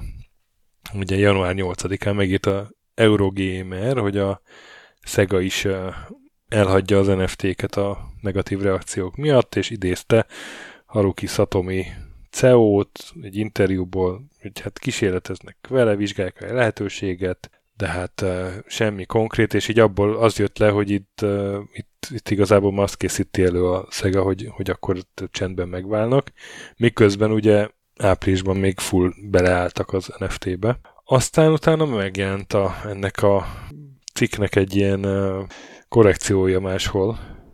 Igen, hát ez ugye egy japán idézetnek a fordítása volt, és abban azért csúszhatnak hibák. És, és az ugye azt mondta, hogy, hogy hát azért nem, nem arról van szó, hogy, hogy kiszállunk belőle, hanem, hanem hogy azért ez még mindig a stratégia része, csak újra vizsgálják, hogy pontosan hogy lehet erről pénzt keresni, és egyébként, és ez a szerintem a e havi legnagyobb fasságunk kategóriának az egyik győztese, hogy, hogy azt nyilatkozta, hogy a metaverzum már most létezik, mert az Animal Crossing is metaverzum, és a Fantasy Star Online is egy metaverzum, úgyhogy ez, ez, ez, ez az internet következő lépcsőfoka a Fantasy Star Online 2. És aztán még volt még egy csavar, amikor jött a hír, hogy levédette a Sega, a Sega NFT szó összetételt. Igen. Bármi is legyen az. Úgyhogy ez a, learadták a pozitív sajtót azzal, hogy kiszállnak az NFT-ből, és közben erről szó sincs. Aztán a Riot, hogy a Riotnál van egy nagyon érdekes hír, arra azért felkaptam a fejemet, hogy uh, igazából egy költségcsökkentést próbálnak elni azzal, hogy uh, hát tehát ők maguk legalábbis így kommunikálják, nem úgy, hogy megszabadulunk a ballasztól, hanem hogy ez egy köl- költségcsökkentés, hogy megkapod az éves fizetésed negyedét, hogyha ha felmondasz. És mondjál is fel, hogyha nem tetszik neked a, az öt éves tervünk. Tehát ugye felvázolták, hogy a következő öt évben mit akarnak csinálni, és csak nagyon motivált munkatársakat akarnak, és ha nem tetszik, akkor inkább mondj fel, kapsz három havi fizut. Furcsa. Én ilyet még nem hallottam, hogy őszinte legyek. Nem tudom, hogy ez mennyire sem, népszerű. Hát nem tudom. Ugyanakkor, tehát aki régebb óta ott dolgozik, az, az akár többet is kaphat, ha kirúgják. Vagy nem tudom, nekem az jutott eszembe, hogy én az Indexnél, hogyha kirúgtak volna, sajnos nem rúgtak, ugye, hanem felmondtam, akkor én ilyen fél éves uh-huh. végkielégítést kaptam volna. Meg, meg nekem az a kérdés, hogy aki jó, akkor motivált emberek öt évre, őket, őket azért hogy tartják meg? Hogy részvényopciókat kapnak? Vagy, vagy mi, a, mi a másik oldalon? Igen, ez, ez, ez mézes madzag. Igen, hogy kapsz fizetést minden hónapban. Nem. Tehát arra nem volt szó, hogy a, megnövelik a fizetést, vagy valami. Meg hát ugye a Riotnál is rengeteg balhi volt ilyen szexuális megkülönböztetés, igen, meg szexuális igen. zaklatás, és nem tudom, hogy ez nem az ellen irányul-e valahogy, hogy ha most itt maradtál, akkor ezt is bevállaltad. Jó, nyilván nem én nyíltan, de hogy először nem tudtam hová tenni ezt a hírt, de azóta sem teljesen értem, hogy ez hogy jó a cégnek, vagy hogy működhet ez, vagy... Uh-huh, uh-huh. Aki tudja, az írja meg, mert ebben biztos van, aki ilyen munkajogokkal, nem magyar munkajog persze foglalkozik. Hát, ha van ennek valami értelme, amire nem jöttünk rá. Ja, hát, de szerintem ez, ez egy, val- szerintem ez egy valid dolog, hogy ez költségcsökkentés. Tehát, hogy érted, túl sok alkalmazott van, koncentráltabban akarnak, akarják dolgoztatni őket, vagy, vagy kevesebb projektet csináltak, és ugye nem akarnak random kirúgdósni embereket, hanem akkor kicsit így... Hát nem tudom, ahhoz meg kicsit olyan kurta ez a három hónap ézé, nem? Hogy hát... ha egy ilyen új kezdet a cégnek, és tényleg csak a fanatikusok, nem tudom. Aztán uh, Forma egy uh, eSport Series játéknak az egyik versenyzője, a 23 éves török Cem Bolugbasi, uh-huh. lehet, hogy nem jól ejtem, hogy ő valódi versenyző lesz a Formula 2-ben még hozzá. Igen, hát azért nem ilyen hirtelen a váltás, tehát 2009-től, 2017-18-ban ugye ez a Forma 1 sportban játszott, és nagyon jó volt, és 2019-től kezdve már rendes, igazi autókban is versenyezés, gyakorlatilag bejárta ezt a szokásos utat, hogy GT4-ben kezdte, nyert is versenyeket, aztán F3-ban is indult, és most jön F2-be. Azt tudod, hogy van egy magyar hasonló karrier is?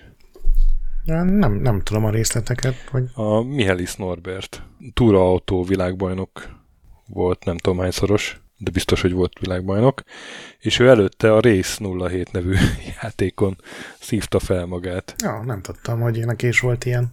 2009-ben csináltunk vele videót, úgyhogy a, bejött az Indexbe, és ott részezett, meg, meg régi közvetítések, akkor már régi közvetítéseket így bevágtuk, és ott is mondta a riporter, hogy és Mielis Norbert megnyerte, ez a fiatalember pár éve még egy autószimulátor előtt ült. Uh-huh. Na, ez tök jó. És ott nagyon aranyosan így mondja, hogy a suli meg a barátok rovására is ment a sok játék. Egyébként ez a Cem Basi, ez pont a Hungaroringen nyerte az első ver- versenyét. Euroformula Open-ben, ami hát így nagyon hasonlít szerintem a Forma 1 de biztos vannak óriási különbségek. De azért ez durva, hogy, hogy tényleg így durva. El lehet jutni. Még néhány évig jól csinálja, meg szerez rengeteg-rengeteg pénzt, és akkor akár a Forma 1 is bejuthat, ami gondolom ilyen... Kicsit, kicsit más szint, mint amikor a gitárhíró vagy a, mi ez a Rocksmithnek a gitárját megtanulsz valóban gitározni. Hát biztos ott is volt már valami jó Ez egy nagyobb lépés. Hát mondjuk biztos izé, pedállal meg kormányjal irányította. Na, aztán a Lego kancellálta, kedvenc szavam tőled, az Overwatch készleteket. De lesz más helyette. Ugye amúgy sem mentek jól állítólag ezek a Overwatch Legók, Blizzard balhé, meg így az utolsó szög volt a koporsóba, és eh, hát úgy tűnik, hogy lesznek Zero Down, Horizon Zero Down Legók. Igen.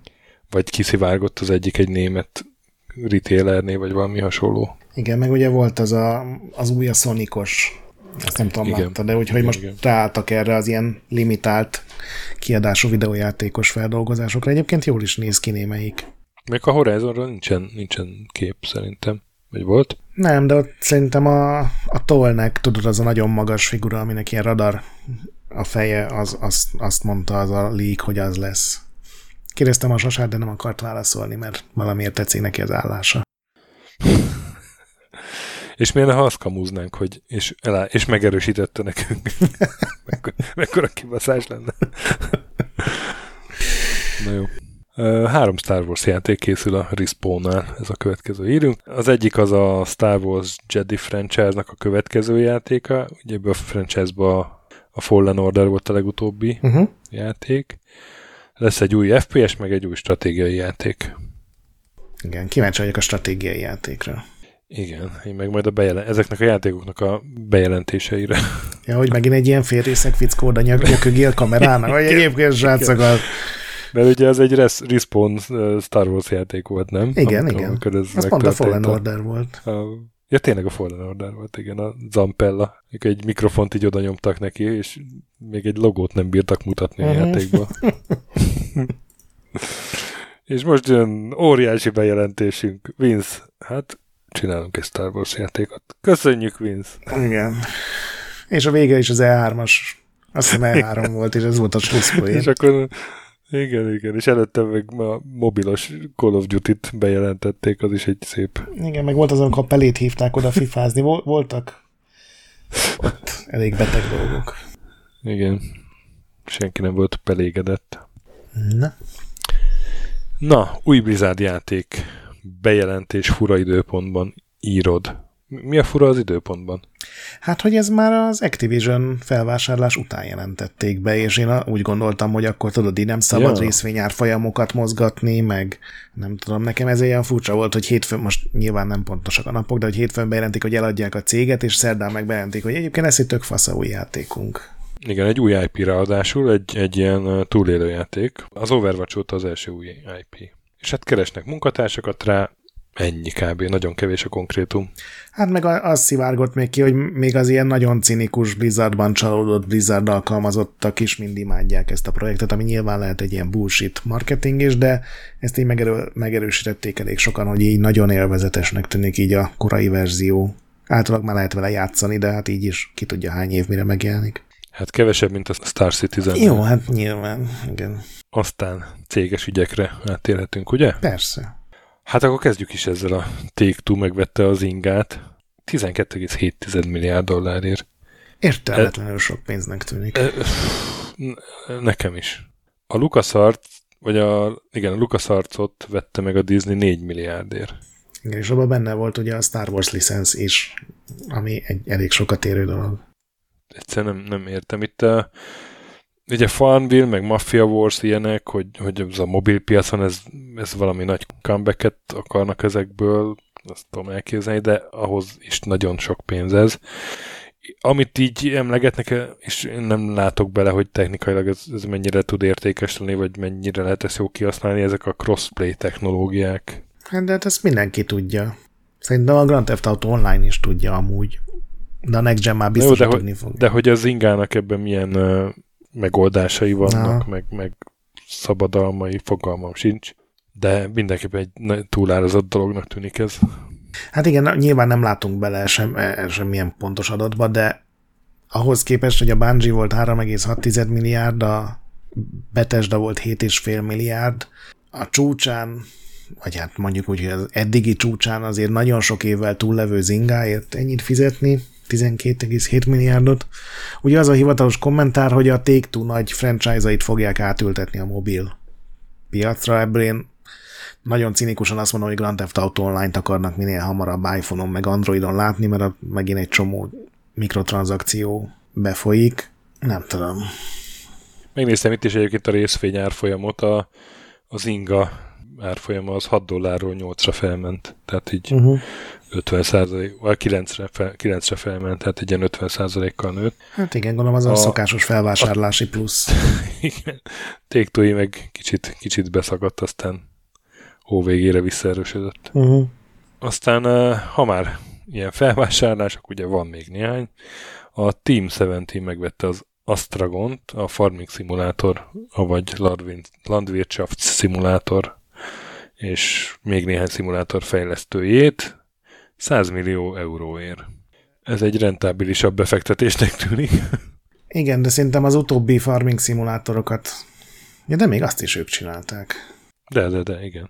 Én, én, én azon lepődtem meg ebbe, hogy a Team 17 az ekkora játékos. Én azt hittem, az egy ilyen régi sikereikből élő éldegélő cég. Hát ők átmentek egy indi kiadóval, azon túl, hogy nyilván néha csinálnak egy Wormsot, meg saját cuccot, de ők a gondolom befektetői segítséggel tudták És ezt őket meg... még nem vette meg senki. Nem, ők, ők egy ilyen utolsó mohikánok lesznek Nagy-Britanniában szerintem. Aztán uh, Krafton Megaper. Krafton ugye a pár hónapja beszéltünk róla akkorinában, hogy megvette a PUBG-t, és hát most bepereli a Apple-t, a Google-t és a Garénát a PUBG klónok terjesztése miatt. Garena az egy ilyen szingapúri fejlesztő kiadó vállalat, van a Garena Plus nevű szolgáltatás, ahol ilyen mobák, battle royale és, és hasonló dolgok van. Ilyen nem nekünk való vidéknek tűnik az. Igen, de van ez a Free Fire nevű játékuk, és az Dél-Amerikában, meg Dél-Kelet-Ázsiában, tehát Fülöp-szigeteken és azon a környéken a legnépszerűbb. Tehát gyakorlatilag ott ugyanaz a Free Fire, mint Európában, meg Amerikában mondjuk a Fortnite, tehát ez a képregények, mm, igen, könyvek, igen. minden szírszar. És az is egy Battle Royale játék. Igen, és ez ugye egy mobilos játék, ez a Free Fire, és tényleg iszonyatosan durván PUBG koppintás, csak ilyenekért általában nem szoktak. Hát igen, meg a PUBG is egy eredeti ötlet, nem? Az, az nem valami Operation Flashpoint, vagy valahol. Hát ez egy mod nagyon... volt, de annak tök eredeti, tehát szerintem ez a, Aha. ez a dolog, hogy százan össze vannak zárva, és egyrészt szűkül a hely, ez szerintem egy eredeti ötlet volt a PUBG-ben. Aztán nyilván lehet, hogy ennek, volt, ennek is volt valami elődje, de minden a játékban viszonylag új ötlet volt a PUBG, nem ők ternek róla, hogy azonnal 400-an lemásolták, de de ez a Garina Free Fire, ez még ugye a designban is nagyon hasonló, ez az ilyen milit, lepukkant military design, ugye a, a Call of Duty Warzone ez a nagyon menő modern military, a Fortnite az ilyen rajzfilmes, keverjünk össze mindent, de ez a Free Fire, ez nem rakott bele sok dolgot, és nem hiszem, hogy ezeknek a pereknek van, vagy lehet nagy hatása egyébként, furcsa. Aztán a Nagoshi Toshihiro, a Yakuza és a Judgment alkotója. És az útlevelem aláírója. És az útleveled aláírója, igen, és uh, akit te megszagolhattál, de a Wilson pedig nem. Aztán még ez is volt. A NetEase pénzén új stúdiót indított, Nagoshi Studios a neve, a NetEase ugye az egy ilyen kínai IT óriás, és uh, high quality console titles, tehát uh, élvonalbeli konzoljátékokat akar csinálni. A jó nagosi. Igen. Hát az utóbbi öt évben mondjuk már nagyon nem vett részt a jakuzák készítésében. De azért a Tokyo Game Showra oda ment így flexelni. Ha... Hát az oda, jó, hát az, az nem a készítés, az a körítés, az más, amikor a én beöltöztetett hölgyekkel kell fotózkodni. A pénzzel teli fürdőkád mellett, amikor ott áll a felöltöztetett buszbébekkel, az csodálatos. Igen, és ő gyakorlatilag így lefejezte a az eddigi stúdióját, tehát a, a régi vonalbeli Yakuza stábot magával vitte, és ugye a legutóbbi Yakuza játék, a már körökre osztott csatás, azt majd tök más csapat csinálta, ők meg maradtak a Szegánál. Tehát a Yakuza az ettől még folytatódik, vagy folytatódhat simán. Igen, hát az öreg Nagosi az most már pénzben fürdik, gondolom. Igen, hát ez a Nagosi stúdió, ez kicsit túlzásnak érzem, de akár a Jakuzát Jakuzira cserélte. Nagyon szép. Van még jövőd, szép, a, van még jövőd a hírlevél fogalmazásban. Aztán Szaudarábia megvette az e-sportot, írod. Nem, te is azért, van, van benned is ilyen, ilyen hatásos zsurnalista, vagy, vagy ilyen, ilyen zsurnalizmus kitaláló vénád. Szaudarábia megvette az e-sportot, tényleg, mint egy hancucik címe lenne. Ezt most dicséretnek fogom fel. Hancó ír jó cikkeket is. Fog fel úgy. Te úgy akart, fog fel úgy. Ez azt jelenti, hogy a Sevi Group, hogy kell ezt ejteni, uh-huh. én is fogom ejteni, egy szaudi befektető csoport, másfél milliárd dollárért felvásárolt két firmát, vagy nem tudom, intézményt, az, ebből egy milliárd dollárt adott az ESL-ér, ami így a legjelentősebb esport szervezet nagyjából, versenyszervező, illetve a Faceit ami meg a legfontosabb esport platformok egyike. És már korábban megvették a Dreamhack rendezvényeket. Igen, igen, igen, igen, meg ugye a, a hagyományos sportban is ugye óriási mozgásaik vannak, ilyen klubokat vesznek. És ilyenkor mindig feljön az, hogy hogy ilyen zárójeles megjegyzésként, hogy Szaúd-Arábiát ugye rengeteg kritika érte az elmúlt években emberi jogi ügyek miatt, és még ilyen nagy diplomácia botrányok is lettek ugye a fogolyként tartott hercegnőktől a feldalabolt újságíróig. Igen, hát, de van az a pénz, úgy látszik. Nyilván, nyilván ennek nem lesz hatása ezekre a cégekre, vagy az e-sportra, csak hogy, hogy ez a kellemetlen szájíz ott van azért, amikor egy ilyen rendszer istálójába kerülsz. Igen. Arany pályván bekötnek. Ezt gondolom néhány magyar újság is megélte már, mondjuk az elmúlt száz évben biztos volt ilyesmire példa, hogy olyan vette meg a cégedet, aki nem feltétlenül a legjobb arca téren. Hát az elmúlt uh, pár évben is voltak ilyen. Sorolja? Mennyi időd van? Jó, hát én nem akartam politizálni, te tudod, már lecsesztek minket azért. De nyilván igen. Aztán megint lesz Ocean kiadó. Hát, oké. Okay. az Atari Europe jegyezteti be megint. Ugye volt egy Ocean adásunk nemrég, ott ha valaki nem tudna mi az Ocean, az egy legendás egykori uh, brit kiadó volt. Hát ez, ez az Ocean, ez már nevében lesz csak ugyanaz, tehát kb. annyira ez Ocean, mint amennyire ez az Atari Europe, uh-huh. ez Atari. Pontosan. Hogy mire kell neki, az, az még nem egészen tiszta. Nekem legalábbis ebből a hírből. Hát főleg azért, mert ez az Atari Europe, ez uh, elsősorban főleg ilyen NFT meg blokklánc játékokban utazik egyelőre, úgyhogy ez nem feltétlenül a mi, mi szektorunk lesz. Gondolom azért, mert jól hangzik, és hát ha el lehet adni még néhány embernek, hogyha rajta van az a Fasa Ocean logó a játékokon. Aztán még egy új stúdió, az Epic csinál Lengyelországban egy új stúdiót, Unreal Engine 5-ös projektet fog csinálni Varsóban. Oh, hajrá! Én, engem úgy érdekelne, hogy hány volt CD projektes dolgozik ott. Igen, hát ezt főleg ez a Plastik nevű stúdiónak a oda mentek, és azt mondták, hogy figyeljetek, srácok, ki akar sokkal több pénzért nekünk dolgozni, és hát sokan akartak. De nyilván CD projektesek is mennek oda. És az utolsó, utolsó céges hír, hát azt mondd el te, mert én Ez egy rendkívül, a könnyektől. rendkívül szomorú hír. Az utolsó ilyen nagy japán cég, aki még tényleg tökig benne volt a játéktermekben, az most kilép. Ez a Sega volt, bejelentették, hogy a Sega abba hagyja teljesen a játéktermi fejlesztést, a játéktermek fenntartását. Minden ehhez kapcsolódó dolgot eladtak egy Genda nevű cégnek, és ez azt jelenti, hogy a Sega meg a Taito logók lekerülnek a japán játéktermekről is, és Gigo lesz helyettük, ami Get into the Gaming Oasis rövidítése, ami hát perfekt. Ügyesen újra, újra brendelik ezt, na. Igen. Úgyhogy gyakorlatilag vége a játéktermeknek, én ezt úgy élem meg, még nyilván lesz néhány hébe-hóba megjelenő játék, de... Én, én is ilyen, ilyen szentimentális lettem a hírtől, és így kedvem lenne veled még egy utolsót Golden access és háttérzenének betenni a közelebb hozzád uramot, amit a állítólag titadik süllyedésekor játszott még a zenekar. Hát előbb-utóbb ezt is megcsináljuk. De ugye ez mindenképpen egy ilyen diadalmas korszaknak a ilyen szomorú, alig picit szóló vége. Na de, retrós hírek, talán ott lesznek vidámabb, legalábbis előremutatóbb hírek. Van két Prince of Persia-s hírünk is. És azt kell mondanom, hogy ezt a kört te nyerted. Mert a te híred volt az, hogy Apple Watch-on Prince of Persia, Oliver Clemens nevű szoftverfejlesztő egy HTML5 per JavaScript verziót fölrakott rá, és, és hogy irányítható Apple Watch-on, attól függően, hogy hova nyomkodsz. Nagyon Igen. pervers dolog. Igen. Azt hiszem, a Ginny nevű olvasó küldte be Discordon, de ilyen megdöbbentően jól néz ki egyébként Apple watch még ma is az eredeti Prince of Persia. És ez a princejs.com nevű verzió, meg, vagy oldalon megtalálható az a verzió, ami fönn van ezen Apple watch tehát böngészőből is játszható.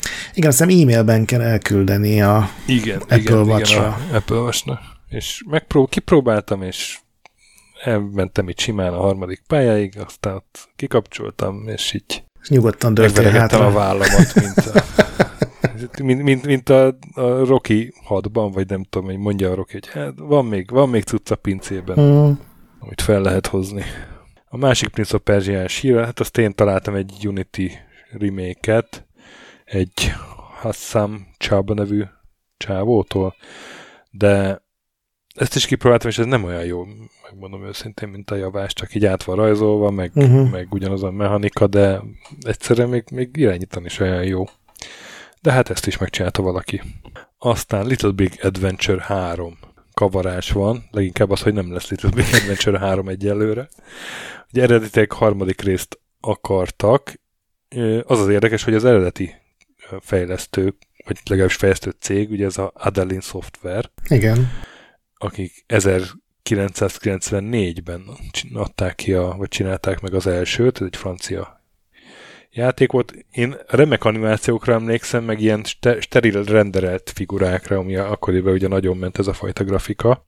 Igen, ma, ha ma és... megnézed, nem, nem egy kicsit ilyen taszító, vagy ilyen bizarr a látvány. De animálva még mindig jól van. Uh-huh. És aztán volt a második része, egy-két évvel később. Én azzal játszottam kicsit úgy többet, de De az, az se fogott meg ugye a világ, meg vagy úgy nehéznek is, vagy nehéz kesnek is tűnt. Én az első részen játszottam, Boldogulni benne. de francia verzió volt, amikor még angolul se tudtam. Franciául akkor tanultam, de hát nyilván egy rohadt szót nem értettem belőle, úgyhogy így tudod, ez a mindent mindennel összepárosítok, Mhm, mhm. és hát ha történik valami, de ezt így nem tudom, 10x évesen nem nagyon bírtam sokáig. Én annak idején így lepattantam róla, de vannak ennek rajongói, hiszen ugye tőlünk is többen követelték már minibe, és meg is beszéltük, hogy valamikor ezt ki fogjuk próbálni most így, így uh, nagyobb tudással látunk mögött. Hát és ugye az, a hír az, hogy a harmadik részt elhasztották, eh, mert rájöttek, miközben csinálták, hogy, hogy inkább, inkább egy teljes reboot kellene ennek az egésznek, és kidobták a harmadik rész terveit. Igen, tehát most az első részt remékelik tök új motorral, Igen, igen, igen. és Twin Sense Little Big Adventure néven fut már, mert Hát igen, mert a Little Big Planet után valahogy ezt meg kellett variálni. pedig ők voltak az elsők. De az egyébként tényleg durva, hogy a, az eredeti designerek, tehát ez a Didier Chanfray meg a Frederick Reynal, akik ugye benne voltak Igen, az Darkban, ők csinálják, és elvileg 2024-ben jön. Kudosz, kudosz. Aztán megjelent minden platformra az Elastomania. Ugye erről volt minink egy-két évvel ezelőtt, és akkor már említettük, hogy, talán, hogy Steam-en akkor aztán fönn is volt. Most már Xboxokon, Playstation-ökön, Switch-en is az Elastomania Team gondozásában, aminek úgy tudom, hogy nem része az eredeti fejlesztő Rózsa Balázs.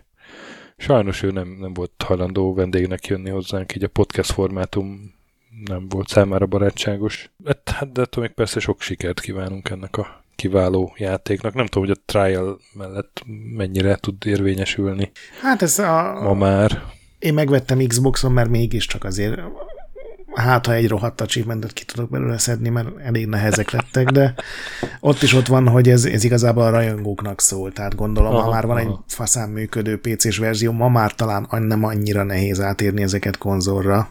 Nyilván ezzel is szívnak programozók egy csomó, de tudod, azért ez tíz éve sokkal nehezebb volt még. Na, úgyhogy dolgozott a elasztó központ. Uh-huh.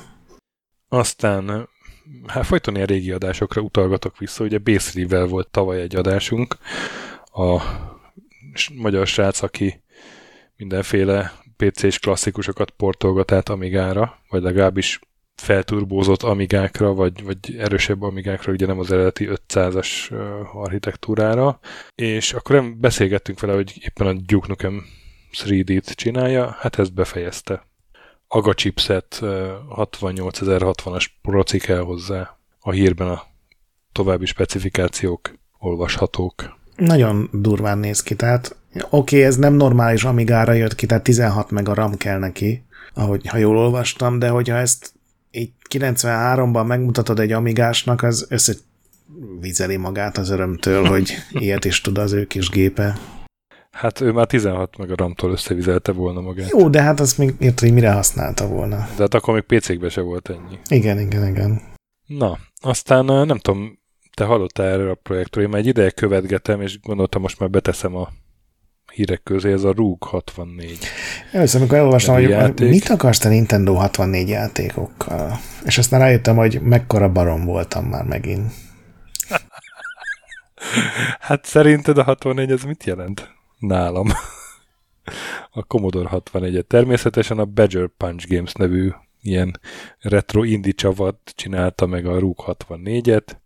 Hát, és ez viszont ilyen rendes C64 architektúrán működik. Kár, hogy akkoriban nem találkoztam vele, amikor Igen. C64-esen volt. A Bitmap Soft-tól meg is lehet venni fizikai példányban, és hát ez egy, egy ROG játék, procedurálisan generált szintek vannak. Elődje a ROG 4K volt, ami, ami egy versenyre készült, és, és ö, 4 kilobájtban csináltak egy, egy rúgot. Nagyon durva. A, nem tudom, azt nézted, de ilyen karaktergrafikás nyilván, de, de egy működő rúg. Nem, ezek nagyon 4K-ban. durvák. És akkor, a, akkor jött az ötlet, hogy egy kicsit azért ezt felpimpeljük, és ez a ROG 64 lett. Egyébként annyira látszik rajta, hogy ez nem valamikor a 80-as években készült, hanem Igen, modern igen, design, mert Térképez, igen, igen, igen. meg ilyen ízléses De a felirat, meg minden. Ízlés, a zenéje is kurva jó szerintem, nem tudom, én egyszerűen így, így né, percekig néztem a, a YouTube gameplay videót, pedig hát azért egy annyira nem látványos, de, de nagyon tetszik. Aztán hónap filmes sorozatos hírei. Egy darab Nolan rendezi a Fallout sorozatot. Igen, a Jonathan.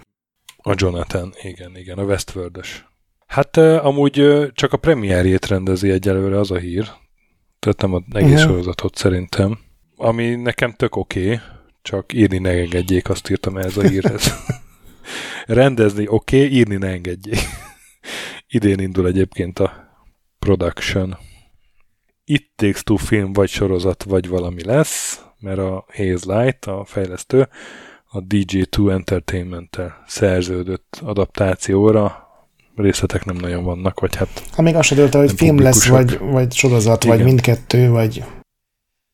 Nem, nem tudom, tehát hogy az It Takes Two az egy tök jó játék, de, de ez a ez a brand értéke az, az számomra olyan nem, nem, nem olyan nagyon nem. van. És egy tök hasonlót mondott, most nemrég hallgattam meg a konnektorosoknak a év, évzáró adását, és ott a Devla tök hasonlókat mondott, hogy, hogy érted, megvennél azonnal egy, egy nem tudom én, akár a Kenából is a kis fekete gegymókat, az uh-huh. gyerekek nagyon szeretik, simán megvenném nekik, de a itt Takes nem nagyon vennék egy ak- akciófigurát, én se. Nem, hát ez a karakter design az nem annyira az erőssége, vagy hát egy ilyen tök egységes, meg minden, csak nem az az ölelgetni hát, való. Kíváncsi vagyok, igen, hogy mi lesz ebből. Ezzel szemben, ami nagyon karakteres, mert mint hogy megkapó design, az a Cuphead, és annak a Cuphead sorozatnak a trélere az januárban kijött.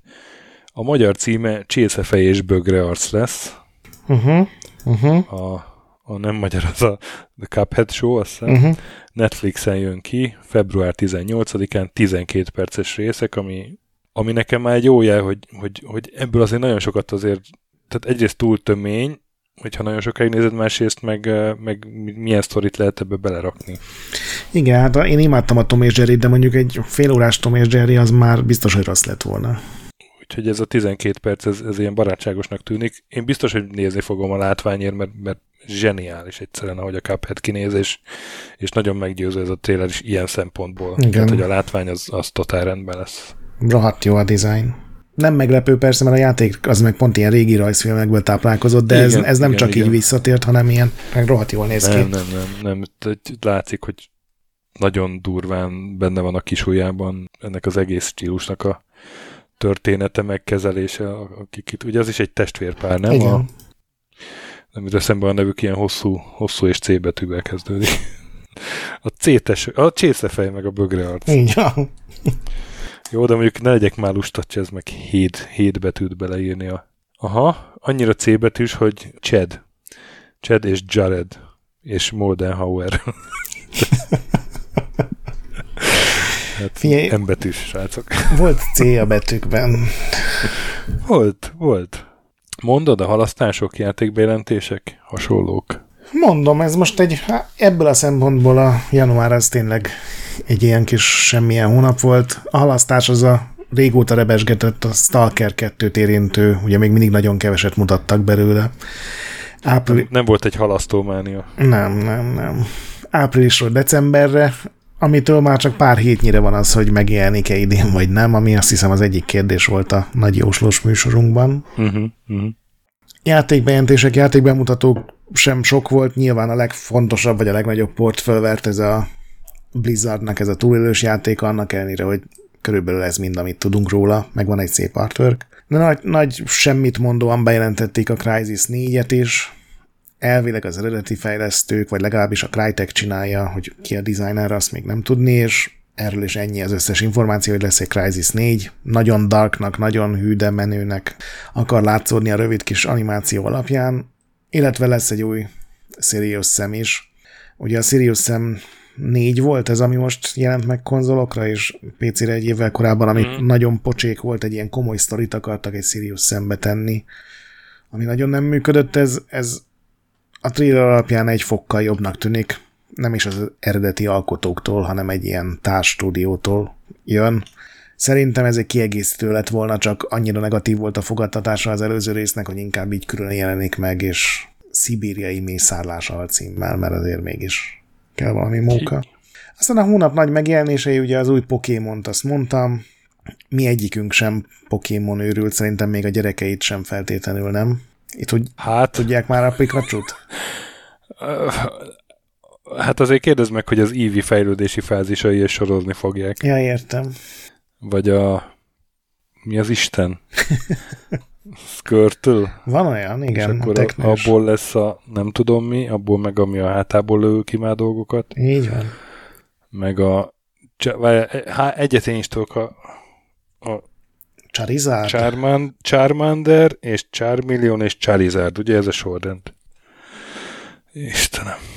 És, és vajon mi, mi, mi esett ki az agyamból azzal, hogy ezt megtanultam? Na igen. Bocsánat, visszaadom a szót. Nem, hát én kérdeztem meg, de akkor ezek szerint a gyermekeid érdeklődnek iránta, majd remélem meg Még nem tudnak ennek a játéknak a létezéséről.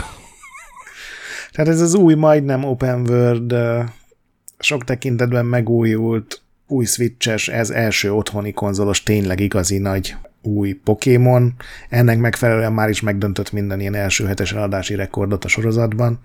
A másik ilyen nagyobb cím pedig a Rainbow Six-ből ez az Extraction volt, ugye ez a Rainbow Six Siege, ami egy 5 versus 5 felállású ilyen multiplayer uh-huh. játék, ez ennek volt egy, egy ilyen limitált uh, játékmódja, ahol hárman lehetett harcolni alienek, ilyen támadó idegenek ellen, és ez annyira népszerű lett, hogy ezt megcsinálták külön játékban, ez lett az Extraction. Egy ideig karantén volt a címe, csak az ugye már nem hangzott olyan jól.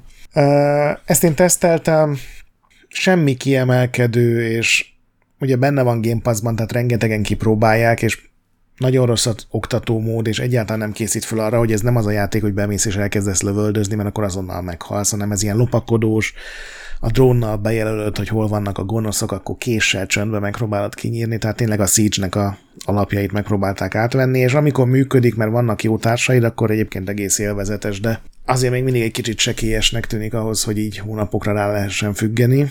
Aztán indi megjelenések, ez is egy kicsit szegényes volt, ugye a Windjammers. Hát január. Igen, Windjammers 2 jött ki, amit még én nem próbáltam ki.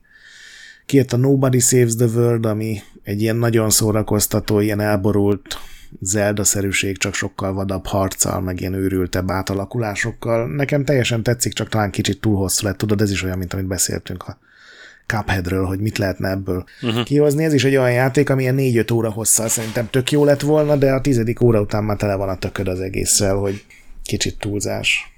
És az ilyen nagy retro megjelenések, hát az Elastomaniát már beszéltük, és azon kívül kijött konzolokra is a Shadow Man-nek a, az új verziója, ami ha jól tudom, igen, PC-re már korábban kijött. Hát ez is egy olyan dolog, hogy miért pont a Shadow Man, de oké, okay. aki szereti, az most már jobb irányítással, meg jobb térképezéssel, meg... Mi is, mi is szerettük, úgy emlékszem, a... csináltunk róla ugye egy minit. Hát én úgy emlékszem, hogy azért az irányításbeli dolgokkal voltak azt komoly nem, azt nem szerettük, igen. problémáink, tehát aki most ki akarná próbálni, annak hajrá. Jó, hát hónap Kickstarterét meg nem osztottuk ki most, mert, mert Januárban. is ilyen szegényes volt. Igen. Úgyhogy rögtön átugrunk a hónap random retro ajánlata és triviája. A triviát kezdem én, mert az, az eszembe jutottam. Ugye, ugye a múltkor mondtam, hogy a, mi az Isten haragja? Az az űrhajós Chris Roberts-es Wing Commander. Tehát a múltkor említettem, ugye az volt a trivia, hogy a Wing Commander, amikor kiléptél belőle, az egyik verzió az uh, egy hibaüzenettel szállt el, és ezt annyira nem tudták megoldani, hogy átírták egyszerűen a hibaüzenetet arra, hogy köszönjük, igen, hogy játszottál igen. a Wing Commanderrel, és ennek kapcsán találtam egy másik, szerintem még őrültebb dolgot, mégpedig a Morrowind Xbox kiadásáról. Lehet, hogy elhangzott a betesdás adásunkban, nem vállalok semmiféle felelősséget, de gyakorlatilag arról van szó, hogy ugye az első Xbox abban 64 meg a RAM volt emlékeim szerint, de hogy az konzolokhoz képest sok volt, de azért a Morrowind az, az többet használt annál úgy általában.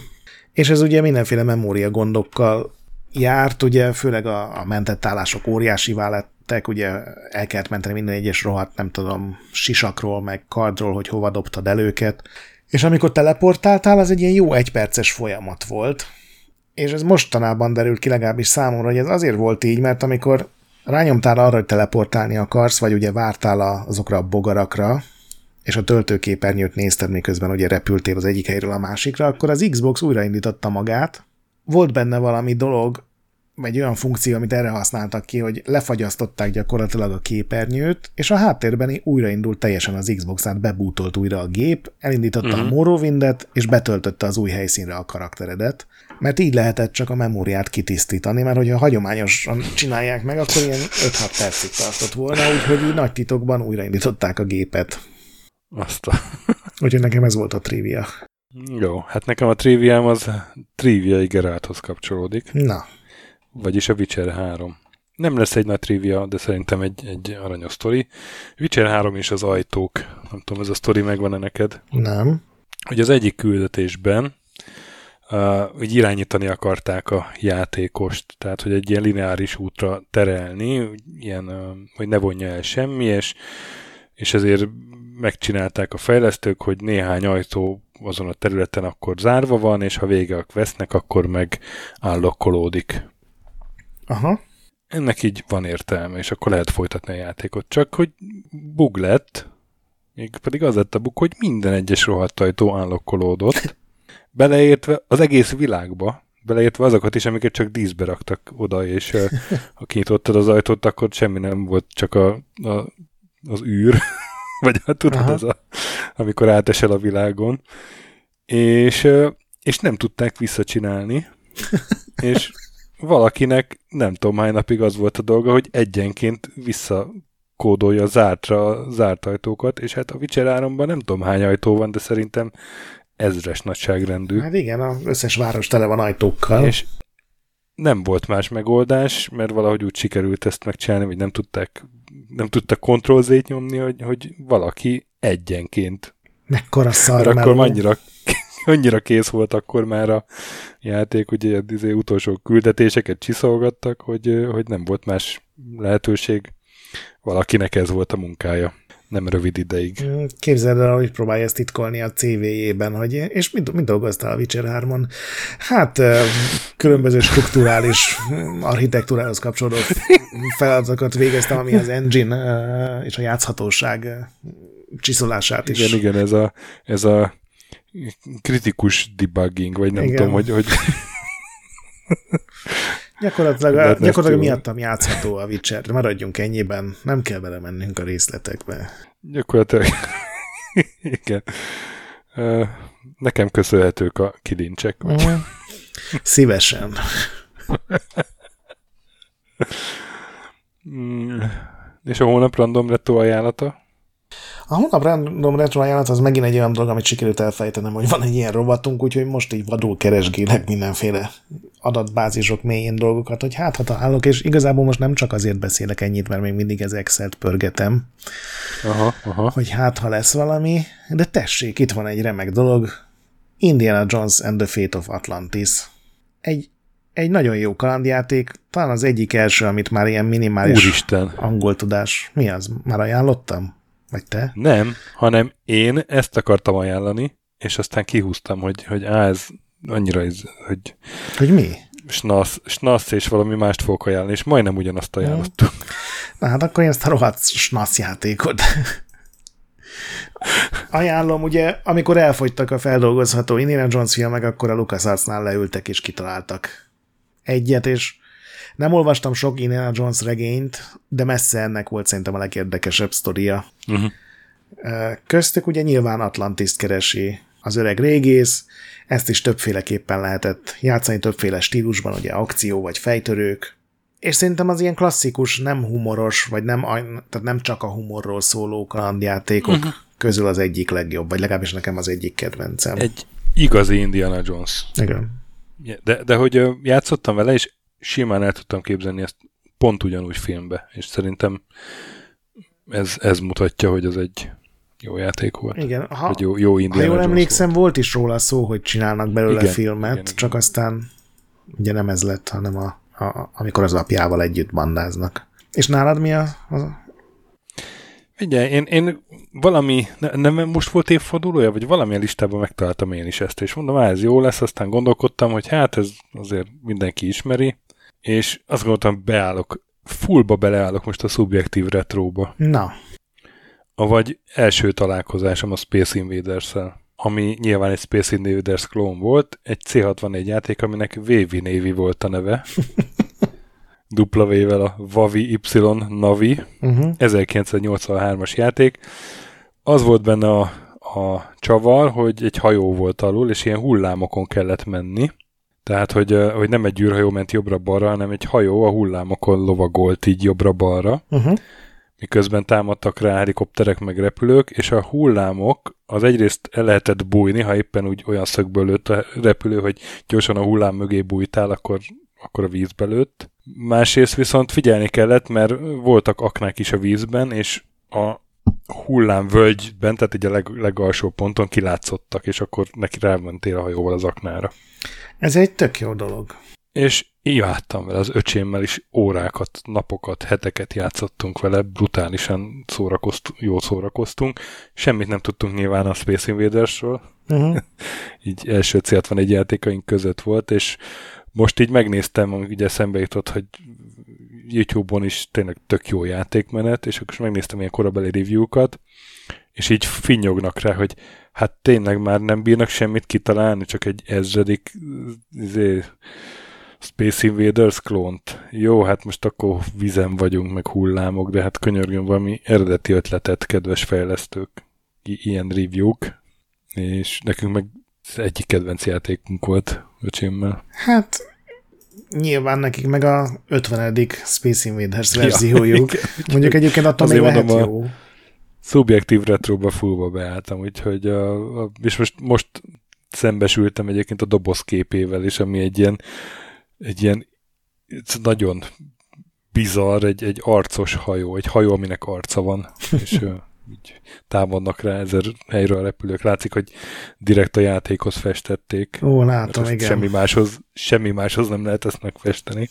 Hajó a célszemöldökkel. Ja, igen, igen, és Sirius Software volt a fejlesztő, és a 83-ban ilyen, ilyen egyik legnagyobb videójátékos cég volt Amerikában, aztán valami 84-ben meg megszűntek, mert valami rossz díjat kötöttek, vagy nem kaptak Uh-huh.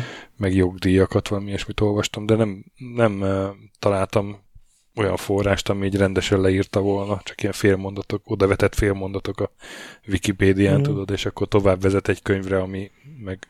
Már nincsen Nincs beszkennelve. Igen. Ja, ja, igen, igen.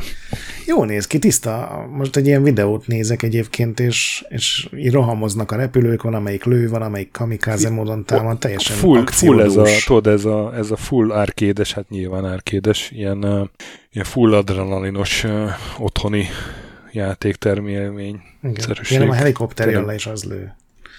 Hát Ez igen, nekem sajnos kimaradt, is. de ez, ez tényleg jó. De ig- igazából nem is izé, hanem Galaga klón, vagy Galaxian, vagy melyik az. Nem, nem is Space Invaders, ugye, mert már lőnek. Nagyon szerettük. És hát akkor már csak évfordulók vannak hátra, ugye? Igen.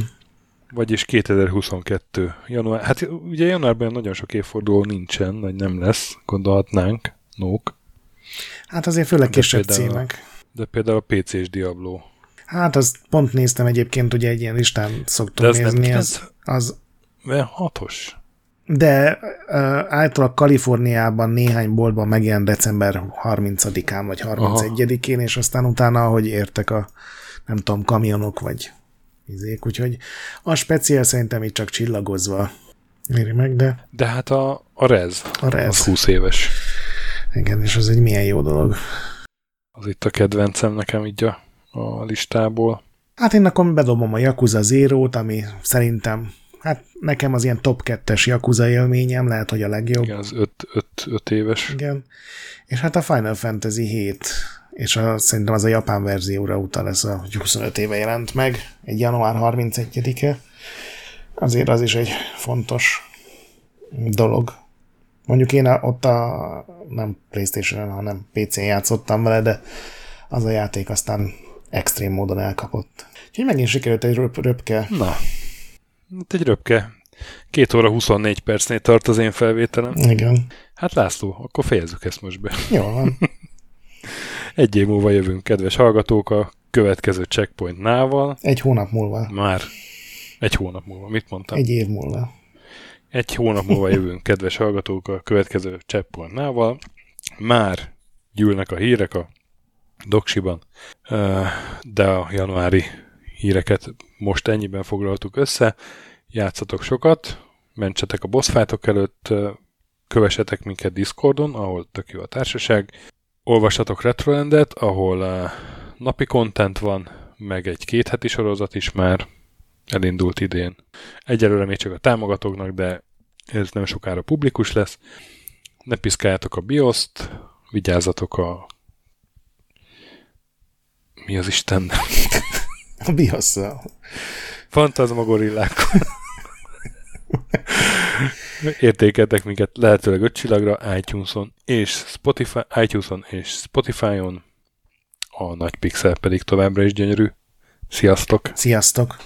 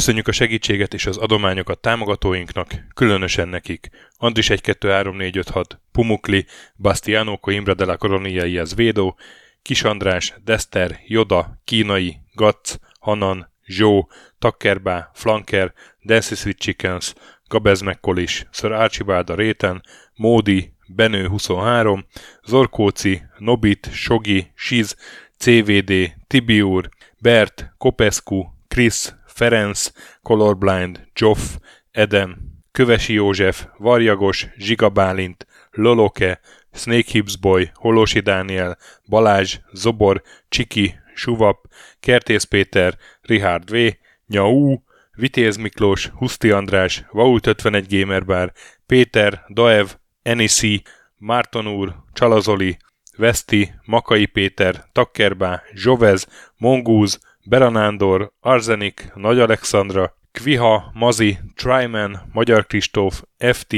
Creed 23, Invi, Kuruc Ádám, Jedi, Harvester Marc, Igor, Pixelever, Oprüke, Esring, Szaszamester, Kopasz Nagyhajú, Kecskés János, MacMiger, Dvorski Dániel, Dénes, Kozmér Joe, Fábián Ákos, Tomek G, Maz, Mr. Corley, Nagy Gyula, Gergely B, Sakali, Sorel, Naturlecsó, Devencs, Kaktusz, Tom, Jed, Apai Márton, Balcó, Alagi úr, Judgebred, László, Kurunci Gábor, Opat, Jani bácsi, Dabrowski Ádám, Gévas, Zabolik, Kákris, Alternisztom, Logan, Hédi, Tomiszt, Att, Gyuri, Kevin Hun, Zobug, Balog Tamás, Ellászló, Gombos Márk, Valisz, Hekkés Lángos, Szati, Rudimester, Sancho Musax, Elektronikus Bárány, Nand, Valand, Jancsa Burgerpápa Jani, Deadlock, Csédani, Hídnyugatra Podcast, Lavkó Marulni, Makkos, Csé, Xlábú, Simon Zsolt, Lidérc, Milanovic, Ice the Down, Typhoon, Zoltanga, Laci bácsi, Dolfi, Omega Red, Gáspár Zsolt, B. Bandor, Polis, Vanderbos parancsnok, Lámaszeme, Lámaszeme sötétkék, Totó, ENO-ba is ezt büszkén olvasom be. KFGK, Holdkor, Dwarf, Kemi 242, Valaki, Obert Motz, Szekmen, Horváth Zoltán, LB, R mint Ervin, Agaman, TR Blaze, Nyek, Emelematét, Házbú, Vidra, Jaga, Szokarina, Tündérbéla, Adam Kreiswolf, P1 Mate, Vogonköltő, Csemnicki Péter, Német Bálint, Csabi, Mandrás, Varegab, Melkor 78, Lemon Alvarez, Csekő István, Leon G, Schmidt Zoltán, Andrew Boy, Bobes 5, Kavicsok a Margon blog, Félix, Luther, Hardy, Rozmi, Klisz Gábor, Cséplő Péter, Kinorányi Dávid és Darmos Gergely. Nagyon köszönjük nekik!